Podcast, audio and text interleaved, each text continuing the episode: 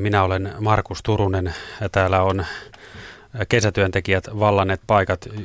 Kanssani on juontajana Riku Lumiaro. Morjes Riku. Moi moi ja Meil... kiva nähdä taas. Samoin. Meillä kun ei ole noita kruununjalokiviä omasta takaa, niin löytyisikö tuolta metsästä jotain kruununjalokiviä, joita saisi ottaa ihan luvan kanssa? Kyllä, siellähän me ihastellaan näitä luonnonkukkeen loistetta ja toivotaan kovasti, että ihmiset soittelisi ja kertoisi eri puolilta Suomea meille tarinoita siitä, että minkälainen kuluva kukkakesä on oikein ollut. Ja niin minkälaista on eri puolilla Suomea. Että paikotellen vettä on tullut hirveästi ja toisaalta, toisaalla on kuivaa kuin Saharassa. Beduini sandaalissa minä Niin, nimenomaan, nimenomaan. Joo, ja kaivot kuivuu. Meillä on biologi Leena Luoto myös studiossa, Riku, puhut puhu, tuota, niin meidän asiantuntijoiden kanssa kohta lisää, mutta hän toivoi myös, että tuota, niin eri puolilta Suomea tulisi puheluita ja havaintoja, ja erityisesti myös pohjoisesta ja varsinais-Suomessakin kuulemma meinaa vesi loppua kaivoista.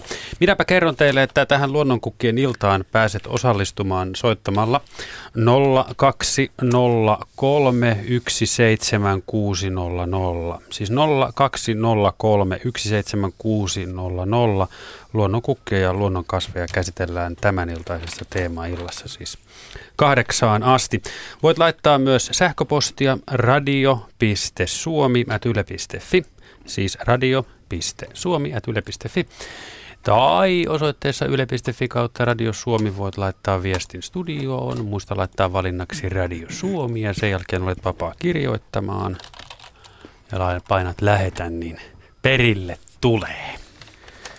Ja illan toinen asiantuntija on muuten kasvitieteilijä Pertti Uotila, että minkälainen sun kasvikesä on ollut tänä vuonna? No aika, aika huono. Kaikenlaista muuta on tullut tehtyä vähän liian, liiankin paljon ja sitten kun alkaa näitä vuosirenkaita olla niin paljon ja jaksaa enää rämpiä metässäkään niin aamusta iltaan tässä täydessä pahteessa. Että, mutta vähän jonkun verran tuossa Etelä-Hämeessä nyt pääsessä kulkenut. Mitäs erikoista olet löytänyt? No, en mä nyt hae oikeastaan erikoisuuksia, että mä olen tehnyt vähän niin kuin kasviruutuja. Meillähän on semmoinen systeemi, että yritetään Suomen kasvistoa selittää, selvittää sillä lailla, että tutkitaan neljä kilometrin ruutuja, luetellaan, pyritään löytää kaikki mitä, erilaiset lait, mitä siellä kasvaa ja, ja tämmöisiä tehdään joka puolelta Suomea ja, ja eli niillä tehdään tämmöistä saadaan sellainen hyvä peruskuva Suomen laistosta. Ja nyt siellä on, onkohan siellä 6 miljoonaa vai montako havaintoa kaiken kaikkiaan meidän kasvitietokannassa. Ja sieltä pystytään jo tuottamaan erinoma, erinomaisen hyvät kartat, mutta aina vaan voi tehdä lisää sinne. Eli ja sitten, tarvitaan vähän lisää puuhareita tuonne metsiin ja pelloille ja niityille. Niin. Ja tietysti on käynyt kylmäkukkia katsomassa sitten vähän sen, mutta...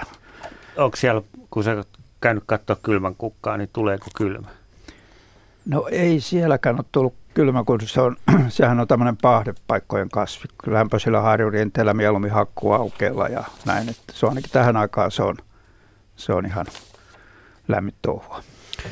Pertti Uottila, kerro vielä tästä, tota, niin mitä sanoit äsken, kasvi, kasviruudusta. Miten se käytännössä tehdään? Siis, siis Suomi on jaettu neljä, neljä kilometrin ruutuihin, joka on siis sama, samoin peruskartan ruutuja tai Suomen koordinaatista mukaisia ruutuja ja, ja niitä on aika paljon Suomessa kaiken kaikkiaan, että sitä riittää sarkaa tutkia kaikki. Eli kaikissa tämä mahdollisimman monessa pyritään käymään ja katsomaan, että mitä siellä kasvaa. Sitten saadaan, saadaan kuva myöskin tavallisista lajeista, siis ei pelkästään sitten, ja sitten mahdollisesti muutoksista, kun tätä nyt on tehty pitkään jo, jo tota, ja samoja paikkoja käydään uudelleen ja samoja ruutuja, niin sitten rupeaa näkymään se, että jos joku on, joku on niin kuin harvinaistunut ja joku on lisää, tullut lisää tietoja. Että, että saadaan paitsi tämä kokonais, kaikkien lajien kokonaislevinneys myöskin, myöskin muutokset kiinni. No onko joissain ruuduissa, joissain päin tapahtuneen dramaattisia muutoksia? No en mä sillä lailla osaa, osaa sanoa siis, että varmasti on tapahtunut hyvinkin, kun se on kuitenkin neljä kilometriä, että jos siihen nyt jotain dramaattista tehdään, niin kyllähän siinä voi tapahtua, mutta, mutta kyllä siis huomattavan paljon kasvista muuttuu koko ajan, että näitä tulokaslajeja, monia, mitä, mistä varmasti täälläkin vielä keskustellaan vieraslajeja, niin löytyy aina vaan niin kuin joka ruudusta, aina vaan löytyy lupin ja joka paikasta, mikä menee. Niin. Että, et, tota, ja, ja toinen pää sitten, että kyllähän kyllähän tämmöistä harvinaistumista, että tiettyjä lajeja ei sitten tahdo löytyä tulla millään vastaan. Että kyllä tämä on aika, aika niin dynaaminen tämä homma. Kuinka tarkasti se neljä metri käydään läpi? Neljä kilometriä. Neljä kilometriä, niin. No, äh, niin tarkasti kun nyt, kun nyt tota, voidaan niin kuin järjellisissä rajoissa, jos halutaan saada tämmöinen niin sanottu täydellinen ruutu, mistä voidaan, voidaan käyttää myöskin sitä poissaoloa, siis läsnäoloa ja poissaolotietoa. Niin silloin, että niin kuin kaikki mahdolliset erilaiset bioto, biotoopit se ruudun alueella tulisi koluttua, että olisi nyt, voisi niin kuin hyvällä omalla tullaan sanoa, että nyt mä oon sen tehnyt, että nyt siellä suurin piirtein kaikki on. Ainahan jotain puuttuu. Miten sitten jos sattuu vesistä, niin onko se uimareissu? No vesikasvit meillä on yleensä aika kehnosti jäänyt juuri sen takia, että ne ei saappaa, sieltä saappaa, saapasta, saapasvarta syvemmältä, niin ne ei tahdo, tahdo tuota, tulla ne havainnot. Niin mä oon ymmärtänyt. Niin, no tällaisena kesänä Riku, sä voisit olla avuksi, kun kyllä, uim, uiminen viilentää. Kyllä, nimenomaan. Mitäs Leena Luoto sun kesässä on mennyt? No ihan, ihan kiitos ihan hyvin tehtiin vähän suomikierrosta, katsottiin, että miten kasvillisuus voi ja tota, muutamia semmoisia mielenkiintoisia havaintoja. Että kyllä nyt luonnossa on, on valinta käynnissä, että pahdelajit ehkä säilyy, pärjää hyvin. Ja, ja tota, sitten kosteikkolajilla voi olla tietyillä reuna-alueilla vähän vaikeuksia. Ja sitten yksi semmoinen, mikä, mikä tota, on herättänyt mielenkiintoa ainakin viime vuonna monella ihmisellä, niin oli se, että kun sammalta tuli joka paikkaa, jossa sitä ei pitänyt olla, niin nyt olisi ihan mielenkiintoista kuulla kuulijoiden mielipiteitä, että miten on sammalhavaintoja tänä vuonna, että tota, kun äh, sammalhan on hyvin sopeutuvainen kallioilla varsinkin, ja monihan on huolissaan siitä, kun kalliot on nyt kuivia ja niin poispäin. Ja, ja tota, toinen, mikä sitten äh, on herättänyt huomiota on se, että aika monet luonnonkasvit ponnistaa uuden kukin, kukkimisen nyt kun on kuumaa ollut ja, ja tuota paikkapaikoin on satanut ehkä vähän vettäkin, niin, niin monet luonnonlajit niin tuuppaakin tämmöisen syksykukinnan, mikä sinänsä on todella hyvä juttu esimerkiksi perhosten kannalta, koska muuten perhosilta, aikuisilta perhosilta niin loppuisi mesikasvit. Ja kyllähän tähän voi survasta nämä pölyttäjätkin sit siihen samaan, että, että tota, pitäisi olla kukkivia luonnonkasveja koko pölyttäjien lennossa oloajan ja, ja nyt aika tiukoilla ollaan. Ja mm. sen takia olisi ihan kiva kuulla nyt sitten, että mitkä kukat tavallaan ovat jo kukkineet ja mitkä vielä kukkivat luonnossa tavallaan poikkeavasti, mitä normaalisti on. Et mua kiinnostaa kyllä tietää se, että mikä on Suomen luonnonkasvien kukkimisen tila. Niin, sehän on aika jännä juttu, kun nyt on toukokuussa jo kukkineet melkein heinäkuun lajit, että kesä on ainakin kaksi-kolme viikkoa edellä, että on aika kumma kesä ollut, että mitäs outoja havaintoja sä oot Leena tehnyt? No oikeastaan juhannuksen aikaan kukki monet sellaiset lajit, jotka kukkii heinäkuussa. Matarat alkoi kukkia, sitten oli monet kellokukat lähti kukkimaan. Nyt tuossa ei ollut vajaa viikko sitten tota, käytiin vetämässä yhtä luontoretkiä, niin, niin ihan parissa viikossa oli monet matarat lopettaneet kukkimisensa. Peuran kellot oli lopettanut kukkimisensa. Nyt sitten niin kuin luupahtaa se kukkiminen aika äkkiä. Toive on sitten siinä, että, että syyskukkioista esimerkiksi kultapiiskut kyllä on voimissaan ja, ja näin poispäin, mutta mielenkiintoinen tilanne sinänsä, kun ajatellaan, että toukokuussa kukkii jo monet sellaiset kukat, jotka vasta yleensä kukkii juhannuksena. Että, et, että tota, en tiedä. Sen takia tässä pohdittiin justiinsa ennen tätä lähetystäkin, että nyt sitten jos haluaa keräillä luonnonkukkien siemeniä, niin nyt on tuhannen taalan paikka siihen, koska monet kasvit pystyy ehkä paremmin nyt tekemään siemeniä. Että, että tota, jos ihmiset on kiinnostuneita luonnonkasvien kasvattamisesta ja niittyjen tekemisestä, niin nyt sitten materiaalia voisi tulla aika kivasti. Niin, nyt kyllä kannattaa todellakin lähteä tuonne pientareille, jos tämä helle hieman tota, hellittäisi. Tosimaan hyvä vinkki. Lähtee neljän kolmen maissa aamuyöstä liikenteeseen, niin silloin kukkaloistetta saa ihan ilman hellettä tota, ihailla. Pertti, mitä sun osalta, mitä sä oot huomannut tästä kukkimisen ajankohdasta? Että... No varhainenhan se oli, oli tota, noita hyvin monet aloitti aikaiseen ja sitten sit vielä jäi aika lyhyeksi sitten joillain kanssa juuri sen takia, että, että nämä rupesi kui, ikään kuin joku tuossa katselin, ne alkoivat niin kuivuun kesken, ettei ne jaksanut kunnolla kukkia, kun oli, oli tota, pitkään, pitkään kuivaa, että, että tota, noin, siis niin kuin hyvin poikkeuksellisen varhainen tuossa on, on kukinta ollut. Ja tällä hetkellä onhan niitä vielä kukkivia, kukkivia kellot ja monet mykerokukkaset ja tämmöiset, mutta että kyllähän se aika vä, niin kuin selvästi vähentynyt on tämä.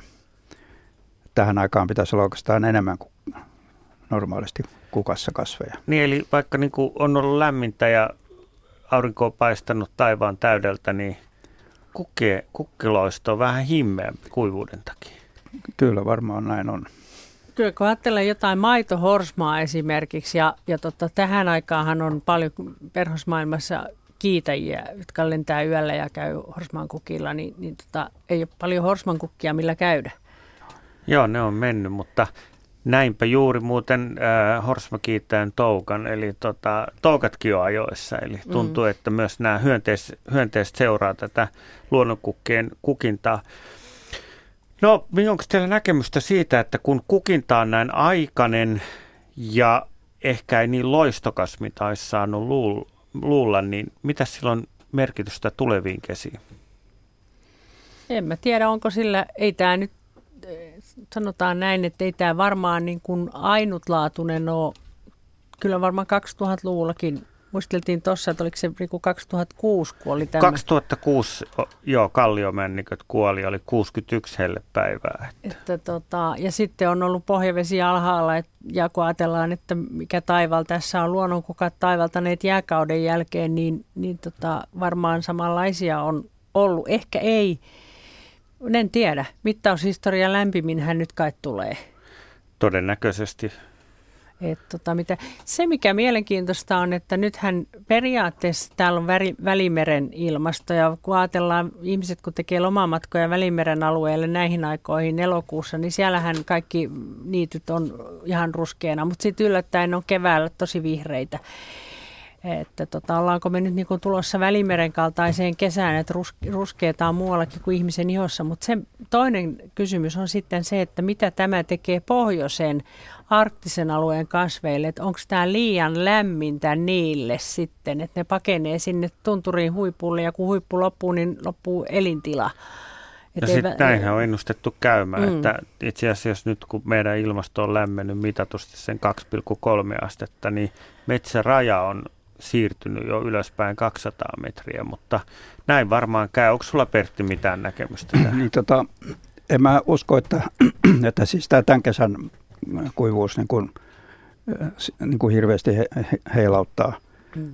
heilauttaa tota, kasveja. Että tietenkin joku kallio, mikä, mikä kuivuu niin, että ne kasvit todella kuolee sieltä, niin se on sitten kuollut, että ne, ne sieltä ne ei siinä säily välttämättä, mutta, mutta kyllä, eihän tämä ole ainutlaatuista. Kyllähän kasvien, meikäläiset luonnonkasvit on sopeutunut, sopeutunut siis kuiviin kesiin ja kuumiin kesiin ja märkiin kesiin, että, että siinä mielessä siinä mielessä tämän tyyppistä ainakin on, on niin kuin tapahtunut ennenkin. Ja, ja tota ne, sitten jos on, on, niin kuin tulee liian kuivaa, niin ne juuri sulkee ilmarakossa, lehdet lerpsahtaa – kukinta jää pieneksi ja muuta, mutta että, että se ikään kuin vetäytyy tämmöiseen sen lepo, lepoasentoon ennen aikojaan, että ei se nyt välttämättä tarkoita sitä, että niin, että tämmöinen yksi kesä että vielä niin yksi kesä ei heilauta niin. vielä tätä, tätä kyllä varmasti Joo. mikään, mutta pitkän päälle kyllä sitten, sitten jos siis tämä, niin kuin, tämän tyyppinen systeemi jatkuu, niin kyllähän se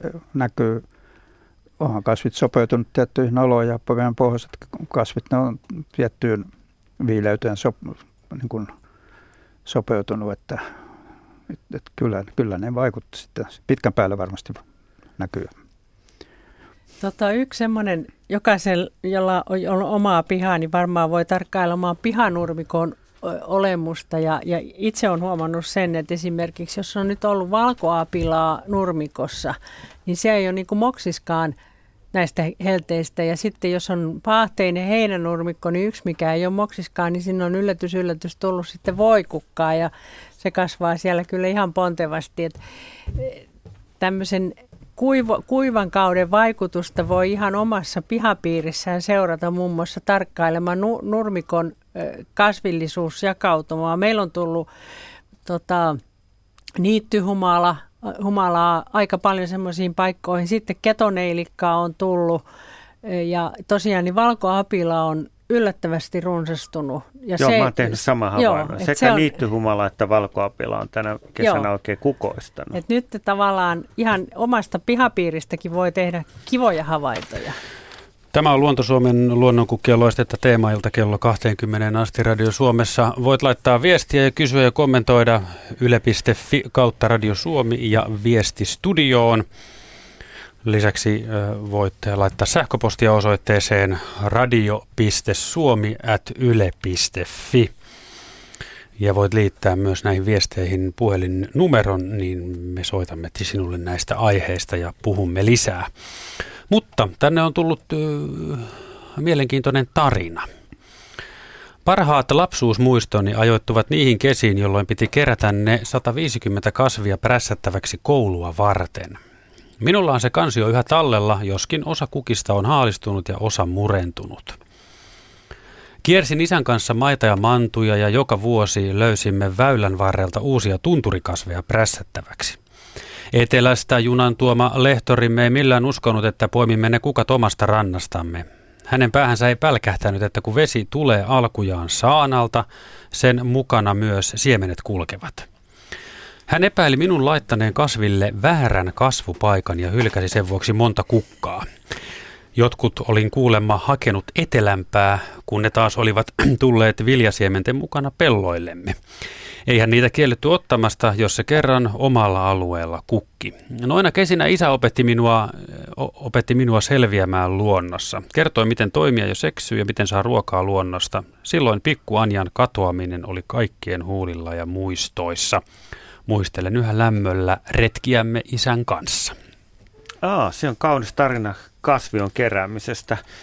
Mites Leena, sä oot nähnyt siitä, kun sä oot vetänyt näitä luontoretkiä, että minkälaista on nykykasvion kerääminen? Nykykasvion kerääminen, olen todella ilahtunut, että nyt on taas palautettu tämä kasvien kerääminen, koska siinä oli ilmeisesti aika, jolloin ei niitä kerätty ja se näkyy siinä, että luonnonkasvien tuntemus on vähän ohentunut ja, ja toinen, mikä on aika kiva juttu, että on, ollaan, niin tehdään tämmöinen digi, digiherpaario kuvaa, valokuvaamalla.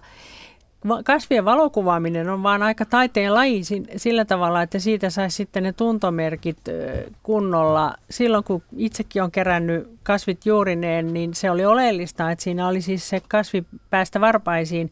Ja nyt kun räpsästään joku kuva kasvin yläosasta tai alaosasta tai jostain siltä väliltä, niin välttämättä ne oleelliset tuntomerkit ei tule. sitten voisi pitää tentin, että tunnetko siitä kuvasta, jonka otit, niin kolmen vuoden päästä vielä, minkä, minkä lajin meinasit tähän niin kuin täräyttää.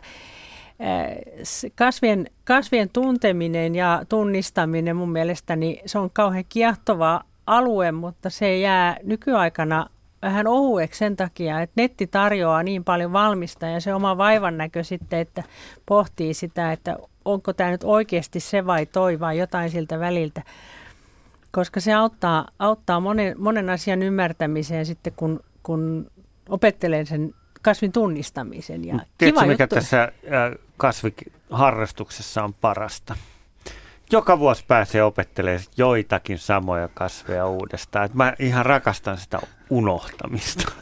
Joo, ja kasvihan on, kasvihan on sellainen, että, että sehän ei niin kuin käskemällä kasva. Että se ei ole sen näköinen joka paikassa. Et mä aina sanon ihmisille sitä, että, että tota, sokeripussit kun ostaa kaupasta, niin ne yleensä muistuttavat jollain lailla toisiaan. Mutta jos näet viisi voikukkaa, niin ne eivät välttämättä näytä samanlaisilta. Niin, ne voi olla eri lajia, etteikö se ole 700 lajia voikukkia. Montako, niin montako siinä niitä oli? Toi oli vähän huono vertaus, niitä on noin 600. Mutta Ai 600, no oli, niin, ei, se, aika se oli tahallinen vertaus. Vaikka siis olisi viisi kultapiskua sitä pihalta, niin ne on Kyllä, keskenään kyllä. erilaisia. Paljon muuten on poimulehti lehtilajeja tällä hetkellä? onko niitä 30 vai mitä niitä on? Se on vielä hallittavissa, mutta se 600 tulee joka, Melkein joka vuosi tulee joku lisää näitä vanhoja sotatulokkaita löytyy, mitkä on tullut sodan aikana rehu mukana ja sinnitelleet siellä tähän saakka ja sitten nyt vasta löytyy. Joo, no entäs, Tänä vuonna kaksi. Entäs ja, sitten nämä syys, kukkijat, maiti, syysmaitiekat ja muut vastaavat. Paljon niitä nyt on hierakoita, ei hierakoita kuin siis noita kelta, keltanoita. keltanoita. Niin. Mikähän se nyt mahtaisi olla? On niitäkin nyt ehkä 100, 200, 200, yli 100 joka tapauksessa selvästi, mutta varmaan pari sataa. Mutta kieloja on edelleen vain yksi. Joo, mutta sitten kevät leinikeitähän on kanssa joku kuutisen sataa. Joo. Niin, siitä sitten vaan pohdiskelemaan. Täällä kysytään tai kehotetaan, että ihmisiä voisi varoitella kävelemästä kuivissa jäkäliköissä, koska jäljet näkyvät vuosikymmeniä, jos siellä nyt tallustelee. Miten tämän kanssa on? No kyllähän jäkälä murenee, mutta jäkälähän kyllä sit lisääntyy myös paloista, että ei se välttämättä ole tota, tuhon tuoma, mutta, mutta tota, jos se muru jää sinne, mutta mm. jos sen poro syö, niin se on vähän eri asia. Joo, mutta kyllä kuitenkin niin nämä siis tämä kuivuus aiheuttaa siis sekä niiden kallioiden sammalikoille ja jäkäliköille kyllä siis niin kuin hyvin helposti vaurioita, jos siellä kuljetaan, että, että sitä voisi ihan oikeasti kyllä yrittää välttää. Se oli hirveän hyvä havainto. Ettei niitä kävisi, kävisi ta, ehdon tahdon talluamassa, koska ne Jäkälät, jäkälät on No hidas kasvusia, ne kes, kes, kestää kauan niin, no sekovartisia. Hei Pertti, sulta mä haluaisin vielä kysyä sen, kun sä oot tos, noit, teet noita kasvioita ja alan todellinen asiantuntija, niin kuinka paljon kasveja sä unohdat? Kuinka paljon? Kasvilajeja sä unohdat. Unohdan? Niin. Voi siis tota, mä unohdan niitä enemmän kuin mitä Bobi tuntee. Eli se on jatkuva alamäkeä vai? No se on se, on se siis tota, jos kulkee niin kuin, niin kuin luonnossa ja tekee tällaisia, esimerkiksi tätä ruutua, niin siinähän koko ajan joutuu niin kuin, niin kuin, niin kuin tarkistaa sitä tietotasoonsa ja että tuossa on nyt vähän oudon näköinen, että mikä toi on ja se joutuu sitten ehkä tarkistaa jostain kirjasta, että välttämättä nyt ei kaikkia muista ulkoa edes niitäkään, mutta sitten, sitten jos niin jotain tämmöistä niin syvällisempää tai harvinaisempaa katsoo, niin kyllähän sen, se niin kuin sen opettelee tuossa, niin ei sitä kahden vuoden kuluttua ole siinä, siinä asiassa tai siinä laistossa on mukana, niin ei sitä nyt välttämättä kauhean hyvin, hyvin muista. Että, Mutta Hämeen kylmän kuka no, kyllä nämä, sanotaan, että nämä, tämä mikä on tässä normaali ymp- piirissä, siis suomalaiset tavalliset kasvit suurin piirtein – suurin piirtein muistaa, tai ainakin en mä edes pyri siihen, että mä osaan välttämättä ulkoa, mutta mä tiedän, että miten mä, mistä mä sen sitten tunnistan, kun mä tiedän, mitkä on ne tuntumarkit, mitä käytetään, ja mä tarkistan kirjassa, että menikö se nyt näin päin vai noin päin se, niin. se asia niin. Niin kuin, niin kuin tällä lailla. Mutta sitten mitä muuten tekee siis näitä niin kuin enemmän maailmankasvien kanssa, niin jos mä jotain tiettyä ryhmää tutkin, niin se mä muistan silloin, kun mä sitä teen – mutta en mä sitä kahden vuoden kuluttua, jos mä oon sen lopettanut, niin mä ei, ei niitä voi muistaa. Niin, tämä on, tää on tätä ilosanomaa, mitä mä aina haluan jakaa ihmisille, että kasvi on vaan pöytää ja opettelemaan. Leina, sä haluaisit täydentää tätä. Joo, ei kun mä vaan kerron tästä, tästä muistamisesta, niin se, että en minäkään muista, siis kun on opetellut suomenkieliset nimet ja tieteelliset nimet ja näin poispäin, niin ei, ei kerta kaikkiaan mun oma applikaatio ei enää toimi siinä. Mutta kun mä näen sen kasvin, niin mä tiedän, että mistä mä haen. Ja mulla on, hei Riku, mulla on hirveän hyvä applikaatio tähän käyttöön. Se, sitä kutsutaan nimellä kasvikirja. Niin, sä näyttelit, että teillä on itse asiassa sama kasvikirja, mutta eri painossa. Sä Joo. voisit mainostaa, että mikä on nyt niin kuin tämmöiselle tavalliselle. Sitten on tietenkin retkeilykasvio, mutta se on vähän niin kuin ammattilaisille ja sitä ollaan uusimmassa. Mutta mikä on se semmoiselle niin kuin, sanotaan niin kuin arkiharrastajalle sopiva? No mulla on oikeastaan kaksi kirjaa. Jos mä haluan istua illalla kauniiden kukkakuvien äärellä, opetella ehkä jotakin uutta, niin mä käytän suurta Pohjolan kasvioa. Se on kaunis katsella, ihan kukkakuvia. Ja, ja tota, sitten mulla on vanha ikivanha Otavan värikasvio, joka on ihan voimissaan vielä. Järjestys vaan on vähän vaihtunut ja, ja noin poispäin, mutta mutta tota, ei se nyt sen kummollisempi tarvitse olla. Netistä voi tietysti jotain luontoporttia hakea, mutta tota, tämä on hirveän hyvä sillä tavalla, että, että tästä voi niin koko ajan selata ja sitten palata mieleen ja sitten kun on kulkenut luonnossa, niin saa sen aha-elämyksen, kun selaa kirjaa, ai mä näin ton. Ja saa semmoisen ihanen, hei mä näin ton ja mä osaan tunnistaa ton. Nimenomaan. Mitäs sä Pertti kannat? Sä varmaan että retkeilykasvi on niin kuin vankkumaton ystävä. No tota, siis mukana niin mä en, kyllä mulla retkeilykasvi on aina autossa yksi kappale ja mökillä yksi kappale, kotona yksi kappale paikalla, siis vähintään yksi kappale. Niin. Tota, ja, eh, että kyllä mä siihen, siihen niin kuin palaan, eh, mutta yleensä en kanna kauheasti mukana niin kasvioita, vaan sitten kun tulee joku outo, outo juttu, niin, niin tota, kyllä mä sitä sitten otan, otan usein niin kuin pätkän mukaan ja, ja katson, katson sitten niin kuin, kotona, kotona tota noin, niin kuin tästä, tänne tullessa tuossa kattelin, Oho. panin taskuun yhden tuommoisen haavanokson, että onko tämä tota hybridihaapaa haapaa tuosta noin. Niin, ja sitten kun, kun ei nyt muista, muista just, että ihan varma otti siitä, niin sitten, sitten katon niin jälkeenpäin, mutta mutta tota, kyllähän joka tapauksessa ihan tässä työssäkin joutuu käyttämään nykyään nettiä, tulee helposti käytettyä. Siis kun on aavistus, että mikä se voisi olla tai minne päin se menee, niin, niin sitten sit sieltä on niin kuin helppo haarukoida sieltä. Ja Muten, samoin tietää että tätäkin kirjaa, niin sulla pitää olla aavistus. Kyllä. Muutenhan sä joudut läträän sen läpi koko. Mutta se on niin kaunis läträtä. Niin, niin siinä on, on hirveä homma, mutta... mä oon tehnyt. Mutta entäs jos on ihan niin kuin aloittelija, niin mitä sit pitäisi tehdä, että, että niin kuin tässä että rakastan kukkia ja sitten ryntää tuonne tienlaitaan. Tienlaidathan on loistavia kukkipaikkoja. Niin mitä sitten? No varmaan kannattaisi selvittää, että mikä on nyt, nythän on tehty semmoinen lista niin sanotut sadasta Suomen yleisimmästä kasvista, että niin kun lähtee tavallaan siitä päästä sieltä tienlaidalta, niin todennäköisesti löytyy se porukka, mikä sieltä löytyy, niin se kuuluu semmoiseen, semmoiseen sakkiin. Siis hankkeet tämmöinen semmoinen kasviopas, missä on niin kuin niitä se tavallinen laisto. Siis, Joo. Ja Mitä sit, pitäisi sitten on vielä, kiinnittää Sitten on vielä, tota, noin, näitähän on nykyään näitä tehty, siis on vesikasveja ja joo. suokasveja ja niittykasveja ja muita tämmöisiä. Että niin kuin, ja niinhän on kuvitettu kaikki hyvin, että näitä voi. Mutta mitä sitten, kun sitä kasvia katsoo, niin mitä siinä pitää katsoa? Kaikkea.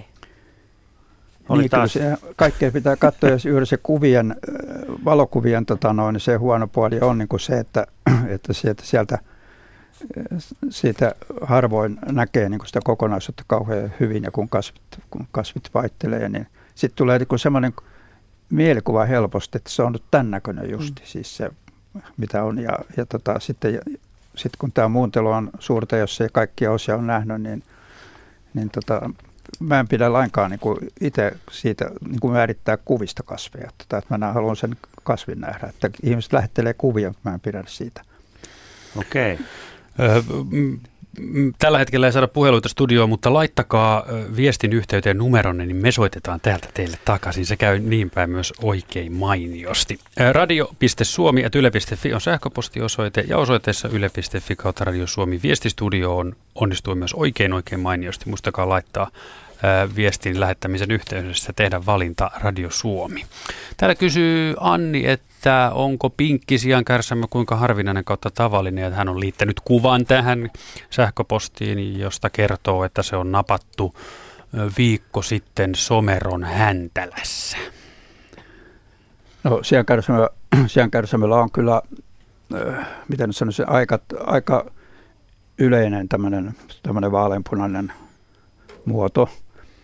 Ja kun mennään pohjoiseen, niin se on niin kuin vielä tässä pohjoisessa, meidän pohjoisessa siankärssämme rodussa se on vielä yleisempi kuin täällä etelässä. Ja, ja tota, mutta se on, se on niin tämmöinen muoto, eli forma, tilapäinen syntyy.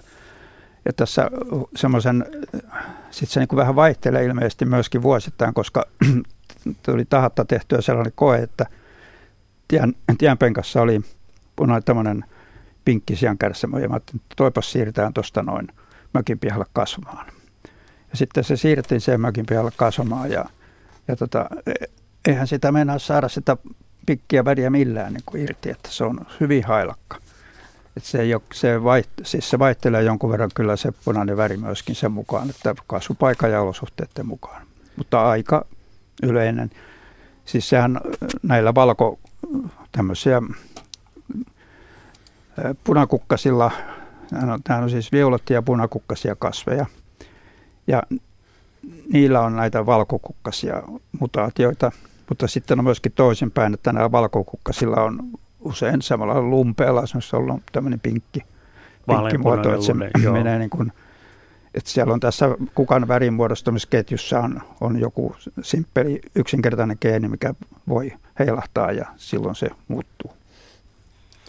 Näin vastasi Pertti Uotila. Mitäs Leena Luoto, mitä sä haluaisit jatkaa tästä? No mä haluaisin jatkaa sen verran tuosta sijankärsämöstä, että niitähän myydään sitten myös puutarhaharrastajille tämmöistä niin kuin, en tiedä onko se jalostettu tai muuta vastaavaa, ja sitten kun se karkaa ja risteytyy, niin sit siihen lähialueelle voi tulla tämmöistä värimuotoa. Mutta tota, tästä kun oli kyse tuosta, että kun tehtiin Suomikierrosta, niin yksi tämmöinen väriasia, niin ihan metsäkurjen polven väri vaihtuu aika jännästi sillä tavalla, että Rovaniemen korkeudella on huomattavasti vaaleimmat metsäkurjen polvet kuin täällä etelässä. Ja, ja tota, toinen asia sitten se, mitä ihmiset äh, tota, aina äh, hämmästelee, on valkoinen horsma, ihan maitohorsma. Ja sehän on sitten englantilaisethan, jos tä, näki, pääsis englantilaiset tänne ja näkee valkoisen maitohorsman, niin nehän se melkein kaivaa sitten sieltä ylös. Että nämä on, nämä on har, harvinaisia sillä tavalla, tietyllä tavalla, että niitä halutaan myös puutarhaan. Ja tämä kurjenpolven väri muuttuminen oli aika mielenkiintoinen tänä kesänä. Mä ensiksi ihmettelin tien vieressä, että mitä nämä on, kun oli semmoisia hailakoita, mutta täytyy mennä sitten nyysimään ja totesin, että kappas vaan, nämä olikin tämmöisiä haaleita, haaleita että näitä, näitä verimuunnoksia. Ja, ja tota, toi mm, auringon UV-valon intensiteetti vaikuttaa siihen ja, ja stressi vaikuttaa siihen, että paljonko tulee väriä. Ja nyt mulla on ennuste sitten, katsotaan nyt kenen kanssa mä lyön vetoa siitä, että tulee... Tu, joo, joo, kyllä, kyllä, ehdottomasti. Joo, ehdottomasti. Mun, mun veikkaus on se, että tänä vuonna tulisi puihin hyvä ruska. Mitäs Riku veikkaa? No yleensä tämmöisen kesän jälkeen tulee hyvä ruska, että on lämmintä ja näin, mutta nyt tietenkin tämä kuivuminen, että tota, jos on liian kuivaa, niin silloinhan se heikentää sitä ruskaa. Mm. Mä löysin sen hyvän ruskan puolesta. Mä, mites Pertti lyö? Voi olla, mutta kyllä se vaikuttaa se syksykin jonkun verran. Että, tai niin, mutta varmaan tulee lämmin se on se, se, kun ruska lähtee Onko tulemaan. Onko se nyt sitten 2-1? Hyvä ruska, huono ruska. No, onko se, onko se mitä, Mar- mä, minä, mä ajattelin, että onko se ei tehdä on huonoa ruskaa tota, niin olemassakaan, että kyllähän se aina on kovin vaikuttava ja kaunis. Mä, No on niitä siis joskus sellaisia, että se lähtee lehti ennen kaikkea. Joo, ja semmoista ruskeita Joo, ruskeita, Joo. ei mitään Ai iloa, ei ole keltaista okay. punaista. no sitten tulee ehdottomasti hyvä ruska. Oliko se nyt sitten Hyvä ruska, okei, okay, 4-0. No. ei, ei päässyt Leena lyömään vetoa, mutta täältä tuli tämmöinen, että, että tota, kysely, mielenkiintoinen havainto, kun on nyt puhuttu näistä, niin muinoin kauan sitten 1900-luvun 60-luvun puolen välin paikkailla Horsma kukki vasta kun suunniteltiin kansakouluun menoa. Horsmat oli muistutus siitä, että kohta koulu, kohta koulu alkaa ja silloin koulu todellakin alkoi syyskuussa näin lähettää Markku meille tämmöisen viestiä. Nyt kun sä puhuit Leena äsken tuosta Horsman kukinnasta ja valkoisesta horsmista ja muista, niin kun nyt Horsma kukki ennen juhannusta, niin mitä tämä kertoo? Kevä, ilmasto on muuttunut. Koulut pitää aloittaa aikaisemmin. Niin, ne alkaa 9. päivä nyt elokuuta, että kuukauden aikaisemmin, mutta eikö tämä aikamoinen? Musta on, on. tämä Markun viesti on aikamoinen, että, että tota, et silloin pohjoisessa niin todellakin, kun on menty kouluun syyskuussa, niin Horsma on kukkinut. Ja nyt se on sitten ennen juhannusta. Tämä on aika moista. Mutta kyllä nyt on varmaan aika paljon vaihtelua. Me jätetään Horsmat kukkimaan ihan sen takia, että kun on niin hyviä pölyttäjille ja kaikille perhosille ja, ja tota, riivitään ne sitten irti siinä vaiheessa, kun niistä alkaa tulla niitä haituvia. Niin nythän jo nyt lentää. On just, nyt, nyt lentää. alkaa just se haituvien lentokausi ja Joo. nyt ollaan niin kuin elokuussa. Että voisi sanoa, ellei ole ihan paahteinen metsäaukio, niin, niin tämmöisissä vähän varjoisemmissa paikoissa, niin ehkä se on semmoinen kuukausi puolitoista aikaisemmassa horsmat sitten. Aika hurjaa. On aika hurjaa, mutta kun ajatellaan lämpösummia, kun katsoo lämpösummakarttoja, niin lämpösummathan paukkuu siellä, mikä se ylin asteikko on punaisella, niin nehän menee nyt jo etelässä yli sen, mitä niin kuin sanotaan, että asteikko on mm. loppunut etelän lämpösummissa. Mm. Ja, ja tota, jossain Kilpisjärven Käpälässä on niin, että ollaan siellä sinisellä asteikolla. Niin. Niin kun ajatellaan, että täällä on lämpösummat, mennään niin kuin yli kaikkien kertymien. Ja kun meillä on päivän pituus pitkä, niin mehän siis aurinkotunteja on kertynyt todella paljon. Se, mistä tämän huomaa, tämän aurinkotuntien ja tämän, tämän niin kun monet ihmiset hän kerää villiyrttejä nyt. Joo. Villiyrteissä ja yleensä on ne sitten puutarhayrttejäkin, niin kyllä nyt on potkua mau, makua.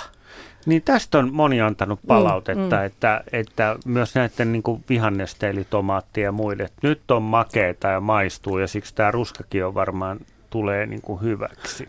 Mm, no jos, jos tämä vaikuttaa t- tässä tapauksessa pisimmillään ruskaan, niin voiko tämä vaikuttaa tuleviin kesiin? Tai esimerkiksi seuraavaan kesään jollain lailla, tämmöinen kuivuus?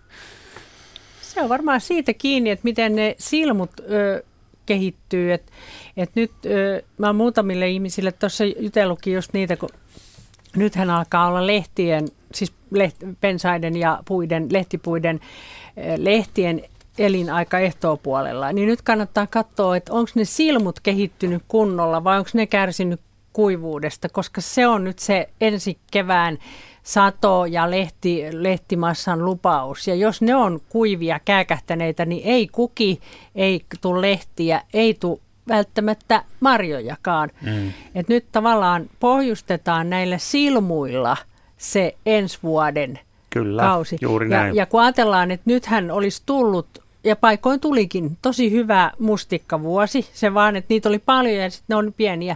Niin viime syksyhän suosi sitä, että mustikat keräs voimaa ja pontevuutta. Ne kukki todella hyvin ja oli hyvät suotuiset kelit ja kaikki oli sille läpällä, että jee, mikä mustikkavuosi.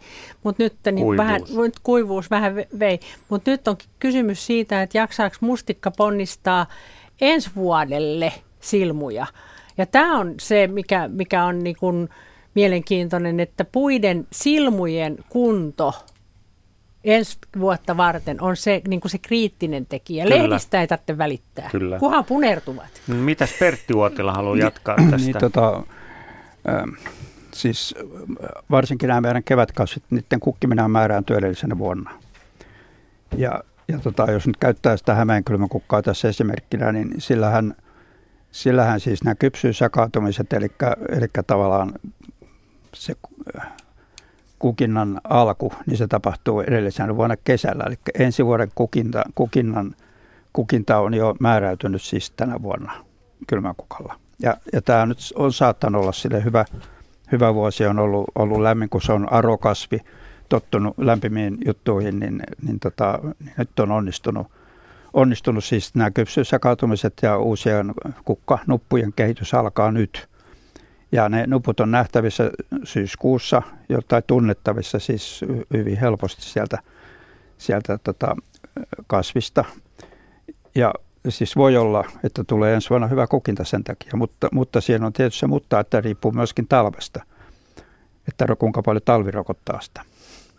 Mitäs tota, on pakko kysyä, että miksi sen nimi on kylmän kukka? Että eikö sen pitäisi olla Hämeen lämmön kukka, kun no, se, se kasvaa tietysti, näillä Tietysti se on näitä ensimmäisiä kevään kukkia, tota viluvuokkoja, mitä kaikkia nimiä se ollut, ja sitten on kuvia semmoisia, missä se lumen läpi tulee. Tota, Aha. Eli... Et se, on, se on ollut aika, aika vaan niin kuin sillä lailla näitä. Ja, ja se kuknuppu on niin kuin, kukka on karvanen, se tavallaan se pysyy se, se on puoli valmiina ja se ei palelu kauhean helposti. Se, on, se pärjää siinä kylmässä, voi lunta sataa päälle ja sitten se lähtee kasvaan heti kun tulee vähän lämmintä. Niin. Mitä se on muuten på svenska? Niipsippa. Eli se niip tulee, nämä jokitörmät Ongelmalandissa on niippor. Hmm.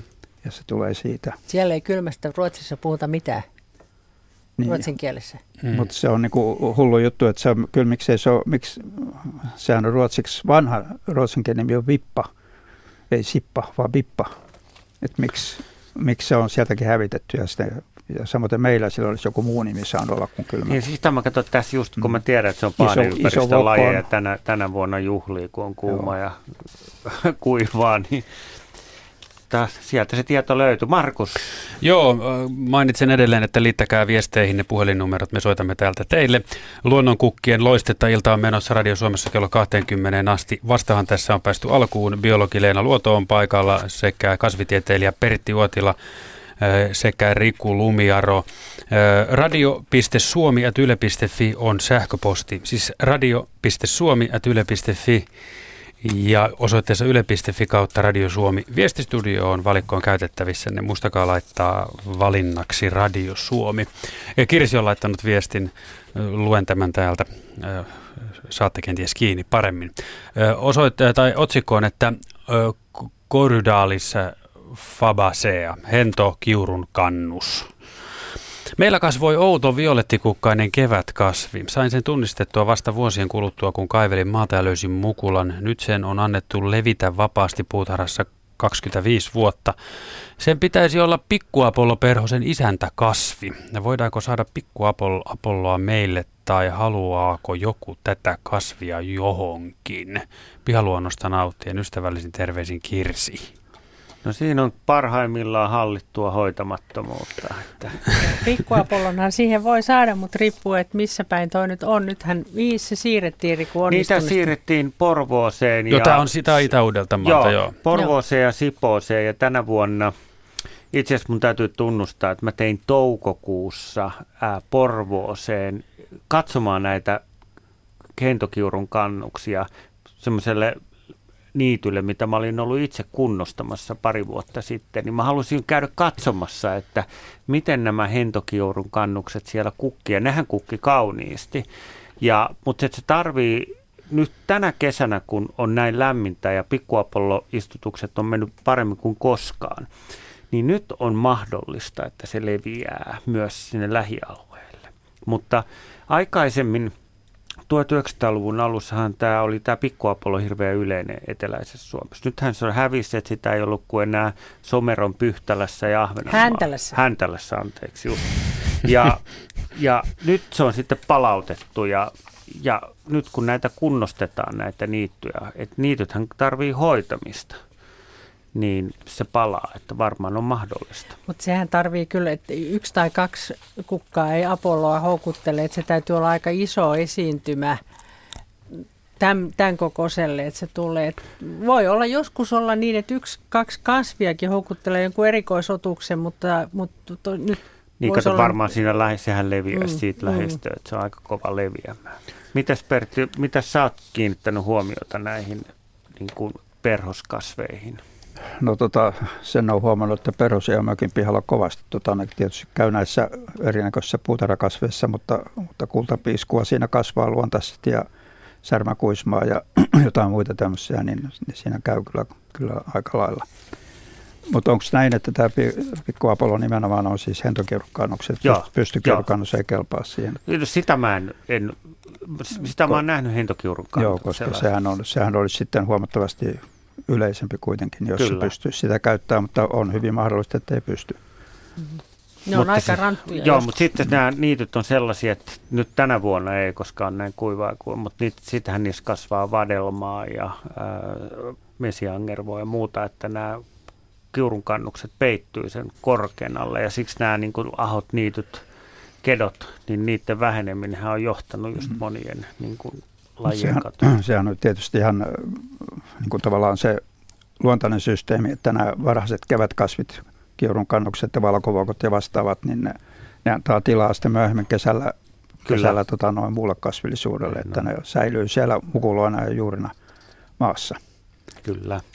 No täältä tulee kysymys, että mitä perhoset käyttää ravinnoksen tai syö loppusyksystä, jos nyt syyslajit kukkivat, vai onko perhosetkin aikataulusta edellä niin, että eivät enää lennä silloin normaaliin ta- tapaan, vai kukkivatko jotkin kasvit toisen kerran, jolloin perhosille olisi, olisi ravintoa myöhemminkin? Tota, lähdetään ensinnäkin siitä, että meillähän on osa perhosista, jotka on aikuistalvehtijoita. Ne on varmaan ne tutuimmat monelle, eli sitruunaperhonen, nokkosperhonen, neitoperhonen ja suruvaippa. Ja ne nyt etsiskelee sitten just jotain syksyllä kukkivaa, jotta ne pärjäisi sen talven yli aikuisina. Mutta aika monella perhosella varmaan nyt tulee toinen sukupolvi, jotka on sitten talvehtii kotelona ja näin. Että osalla on aikaistunut se lento, mutta sitten nämä, jotka talvehtii aikuisena, niin niille kyllä tarvitsisi. Nyt perhospaaria pystyy sitten, jos kyllä. ei kukka, kukkapuskia tarjota, niin perhospaari pystyy. Siellä ei kyllä sitruunaperhonen käy eikä nokkosperhonen, joka on monelle yllätys. Rantakukka on erittäin hyvä sitruunaperhoselle ja nok- nokkosperhoselle tarjota. Luonnonkasveista löytyy tämmöisiä myöhäiskukkijoita aika paljon ihan, ihan luonnosta ja kultapiisku ei heikuteta. Ja takiaiset, ai että siinä on hieno kasvi. Moni vihaa takiaista ja karhinkaista, mutta ne on sitten tosi hyviä. Ja niistä Kyllä. on sitten, jos haluaa vielä talvilintuja, niin tiklit tulee. Mites, Monikäyttökukka. Kyllä. Mites Pertti haluaa täydentää tätä listaa? No mitäs tuohon tuohon tuota täydentämistä, mutta siis näistähän on aika, nämähän on mykerikukkasia aika monet, monet näistä myöhäiskukkioista ja siinä on just nämä takiaiset ja vastaavat ja, ja, tota, ja kyllä niissä, niissä tietysti hyönteisiä tai kyllä niitä sen verran tämmöistä jälkikukintaakin on, että eiköhän nyt, eiköhän nyt usein niin kuin jotain jotain sitten saa, mutta kaiken kaikkiaan ongelma on, on niin kuin se, että miten tämä näissä tämmöisissä muutoksissa, mitä tapahtuu, siis on, on niin kuin kauhean aikainen, just tämä kukinta alkaa esimerkiksi, että kerkeääkö nämä hyönteiset mukaan ja, ja kerkeääkö lintuja muutto mukaan siihen, että, että on ne hyönteismassat liikkeellä vai, vai, vai tulee liian aikaisin, että ei satu siis tähän poikasruokinta-aikaan. Siis tämä on niin kuin iso, iso asia. Yle. Radio Suomi. Haluan pihaan luonnonkukka kedon. Piha on aurinkoinen nyt niin kuin aurinko ja lämpöä on. Miten ja milloin kerään siemeniä, esim. kissankelloja, päivän kakkaroita? Ahti Saimaalta kysyy tällaista. Ajattelin ottaa tämmöisen mukavan kysymyksen tähän loppuun, tämän ensimmäisen tunnin loppuun, että miten tämmöinen kukkaketo oikein perustetaan? Leena, sähän varmaan osaat vastata tähän. No tota, tämä ei nyt ole välttämättä se paras vaihtoehto Meille tuli Keko Savimaata, siihen se syntyi. Ja, ja tota, siinä on nyt kissan kello, kangasajuruohoa, sitten siinä on maaho, niittyhumalaa ja maahumalaa, vähän sen mukaan ketohanhikkia, kultapiiskua, päivän kakkaraa, peuran kelloa, kurjen kelloa. Siinä ne kasvaa. Tuliko ne ihan itsekseen sinne? No hieman autettuna. No tätä just, että milloin ja missä niitä siemeniä pitäisi kerätä, että nyt. nythän on nyt. Nyt on aika hyvä aika, just katselin itse esimerkiksi, kun mulla on siinä kurjen kello, niin katoin, että ihan vielä ei ole kypsiä kissankellon siemenet alkaa olla. Päivän kakkara karistaa jo osittain. Pietaryrtti kukkii vielä, ei ole aikaa, mutta, mutta tota kohta. Että kyllä, kyllä ketoneilikka ei ole melkein karistanut, se on äärimmäisen hieno kukka. Joo, se on todella kaunis. Joo. Mitäs Pertti Uotila, mitä sä tekisit tämmöisen kukkakedon perustamisessa? No tota, kai se tuo sama, sama sapluuna on, että, että niin kuin maata ensin ja sitten maata vähän köyhdyttää ja kastelee silloin, niin että pääsee alkuun, alkuun ja sitten siemeniä kerätä tähän aikaan, jos niin kuin – jos niin kuin sopivasti löytyy. Miten tai sitten ylipäätänsä tätä siemeni niitto, käy, kie, kerätään? Niitto, niin. siis niin kuin, ei pelkästään siemeni, vaan sitä, eikö se käyttäri, vaan sitä Mä oon kerännyt tota, ihan sen, kuljen yleensä joku paperipussi mukana. Muovipussi on huono, koska siellä voi olla kuitenkin Joo, sitä kosteutta. Ei siis muovipussi, ei tietysti paperipussi. Paperipussi ja, ja tota, joko niin, että leikkaan sen kukinon ja karistelen mm. ja annan olla ilmanvasti tota, sille ei kannata lähteä kerää niin kukkakimpun, koska sitten ne karisee. Et joku paperipussi mukaan ja leikkaa sen kukinon irti ja siitä ravistelee sitten siemenet ja antaa vähän aikaa kuivuu avoimesti ilmamassa paikassa. Ja, ja tota, monethan on sellaisia, että ne kannattaa syksyllä kylvää, koska ne vaatii sen kylmäkäsittelyn ja sen Just. talvi hoitaa. Eli saman tien kun on kerännyt ne, kun on kuivunut, niin sinne vaan viskomaan. Kyllä, justiinsa niin. Yle, Radio Suomi. Me tässä keskusteltiin täältä, tämmöinen Tuula on lähettänyt tämmöisen kysymyksen, että hei, mistä ja mahtaa johtua, että kevään ensimmäiset kukat ovat kirkkaan keltaisia, esim. voikukka, niittyleinikki. ja samaan aikaan kukkiessaan muodostavat hienon keltapellon. Myös leskelehti ja rentukka ovat lähes samanvärisiä. Syksyllä harvoin näkee keltakukkia, tulee mieleen vai syysmaitiainen. Ja tästä Leena ja Pertti kävivät mielenkiintoisen keskustelun. Kumpi haluttaa, haluatko Leena aloittaa nyt? Että... No joo, voin mä aloittaa. Mä mietin vaan tota keltaisten osuutta, niin kyllä mun mielestäni keltaisia on keväästä syksyyn, mutta keltaisten osuus kukka, kukkien laji, lajikirjossa niin jää, jää vähemmälle, koska sitten nousee niitä muuvärisiä apilat, kurjen polvet, kellokukat, sitten on jopa vihreitä poimulehdet ja näin poispäin. Eli keltaisia lajeja kyllä on. Nyt kukkii keltanoita ja, ja syysmaitiaisia ja kultapiiskuja ihan samalla lailla.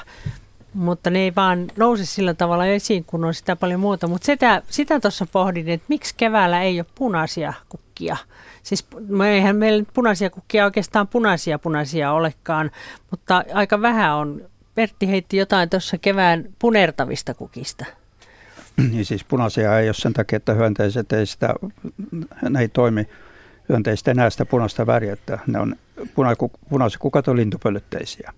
Ja meillä ei ole lintupölytteisiä lintuja, jotka pölyttää kukkia. Eli meiltä puuttuu kolibrit. Niin, meiltä puuttuu kolibrit ja vastaavat. Että, no sitten näissä puutarhakasveissa on punaisia, koska ne, ne tulee muualta. Että, et, tota, mutta kyllä tosiaan näitä, näitä tota, siis varmasti eri hyönteis ryhmillä ja lailla on eroja siitä, että miten ne näkevät näitä keltaisia ja, ja muita värejä. Ja joka tapauksessa se, miten hyönteinen näkee jonkun värin, niin se ei ole sama, sama kuin miten me sen välttämättä näemme. Ja sitten näissä punaisissa tai sinis, sinisissä ja keltassa myöskin, niin siellähän on nämä UV, näkee siis sen UV-väri, mitä, tai UV, mitä me ei nähdä.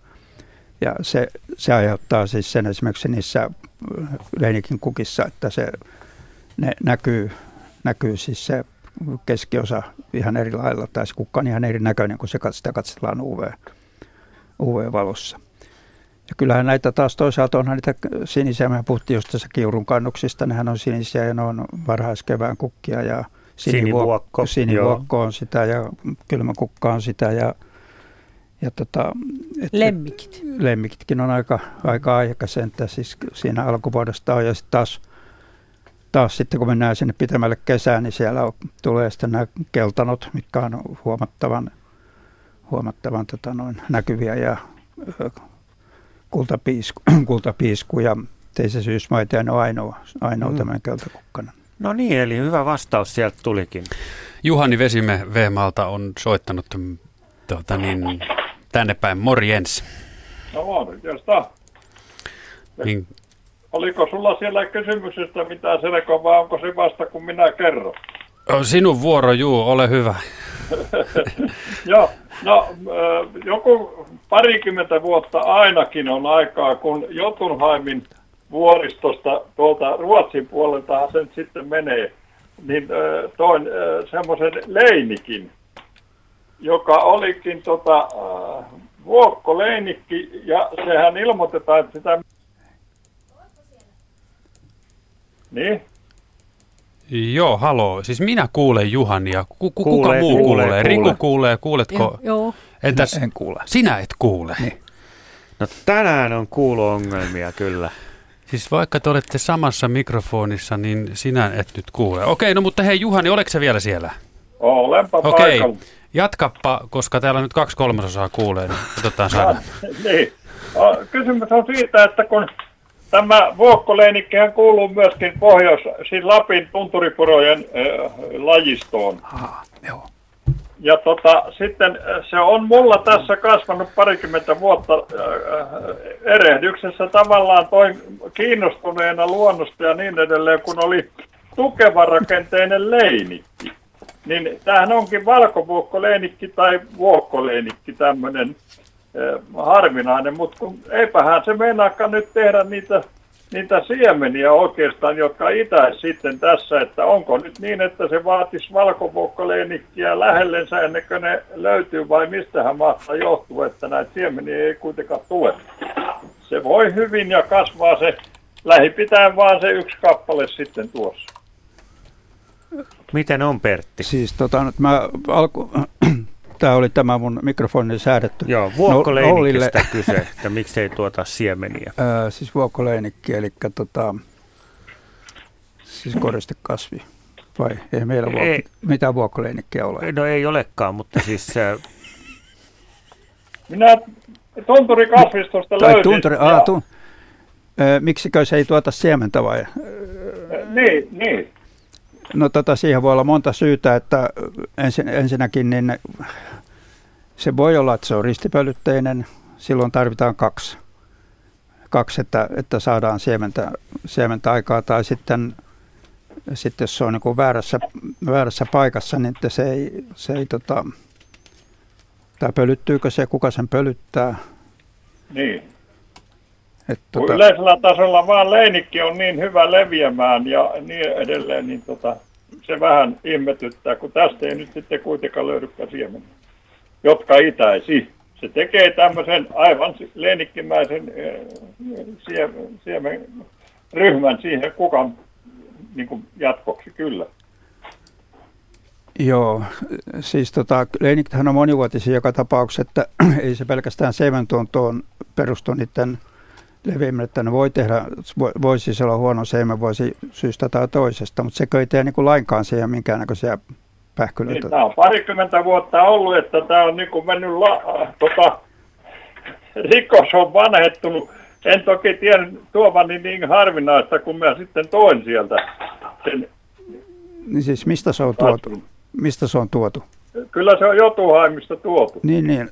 Siis se... puolelta, mutta, mutta tota, Suomen kasvistoon. Joo, kyllä mä, jos ei siis kuulu Suomen kasvistoon.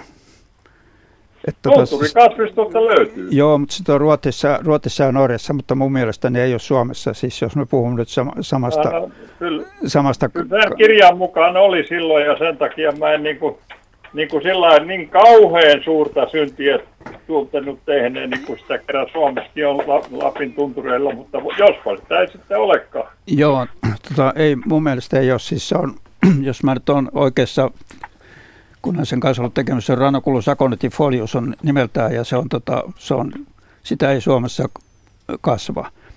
Hmm. Mutta tota noin... Sanotaan, että se on polar circulaarinen tai joku tämmöinen hieno nimi sillä oli sillä jotenkin, kun siitä aikanaan otin selvää. Joo.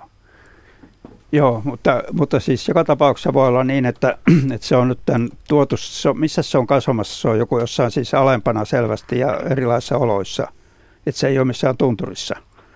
Ei ole nyt tunturissa, niin, joo. Niin tota noin, niin... niin se, joo, joo, että se, Vält, välttämättä. Korkealla tämä, korkealla tämä on kyllä, mutta ei tämä mitään tunturia ole. Joo. Ja kuiva mäntykangas. Joo.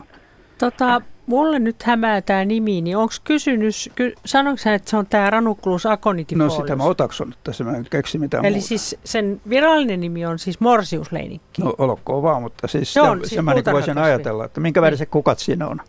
No valkoiset. Valkoiset, joo. Kyllä se, toi, kyllä se toi on. Mutta valkoinen. Koska sitten toinen on, on valkoleinikki. Mikä se on? Se on siis tämä planifolius.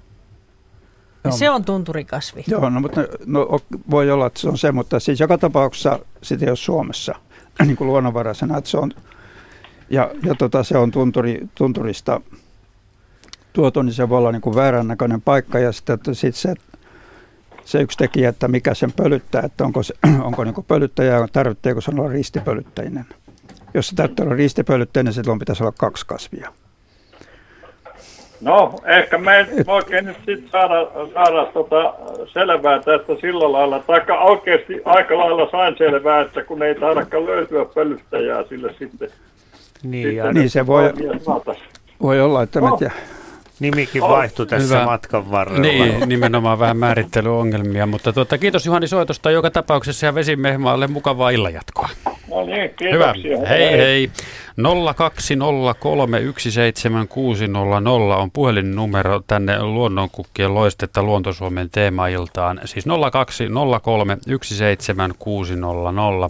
Ää, Tässä tuli, soittaja halusi tarkennusta kedon perustamiseen. Hänellä on siis keto tekeillä ja haluaa tietää, kannattaako maata rikkoa ja poistaa olemassa olevia kasveja vai riittääkö vain, että viskelee siemenet sinne?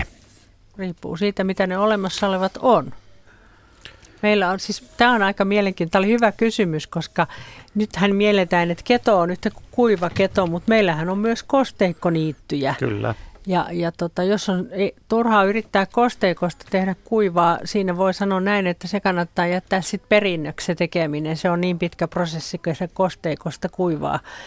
Et riippuu siitä, mitä siinä nyt on, niin, niin joko sinne vaan lisää sekaa, jos jo kerran on olemassa olevaa, mutta jos on ihan tyhjä maa, niin sitten se voi itse perustaa haluamallaan tavalla, mutta kannattaa ottaa huomioon se rehevyys ja kasvuolot, että et kosteesta ei saa kovin helposti kuivaa ja aavikosta ei saa kovin helposti kosteikkoa. Et se mennään sitten sen luonnon ehdoilla, niin sillä tavalla pääsee nopeammin nauttimaan siitä lopputuloksesta.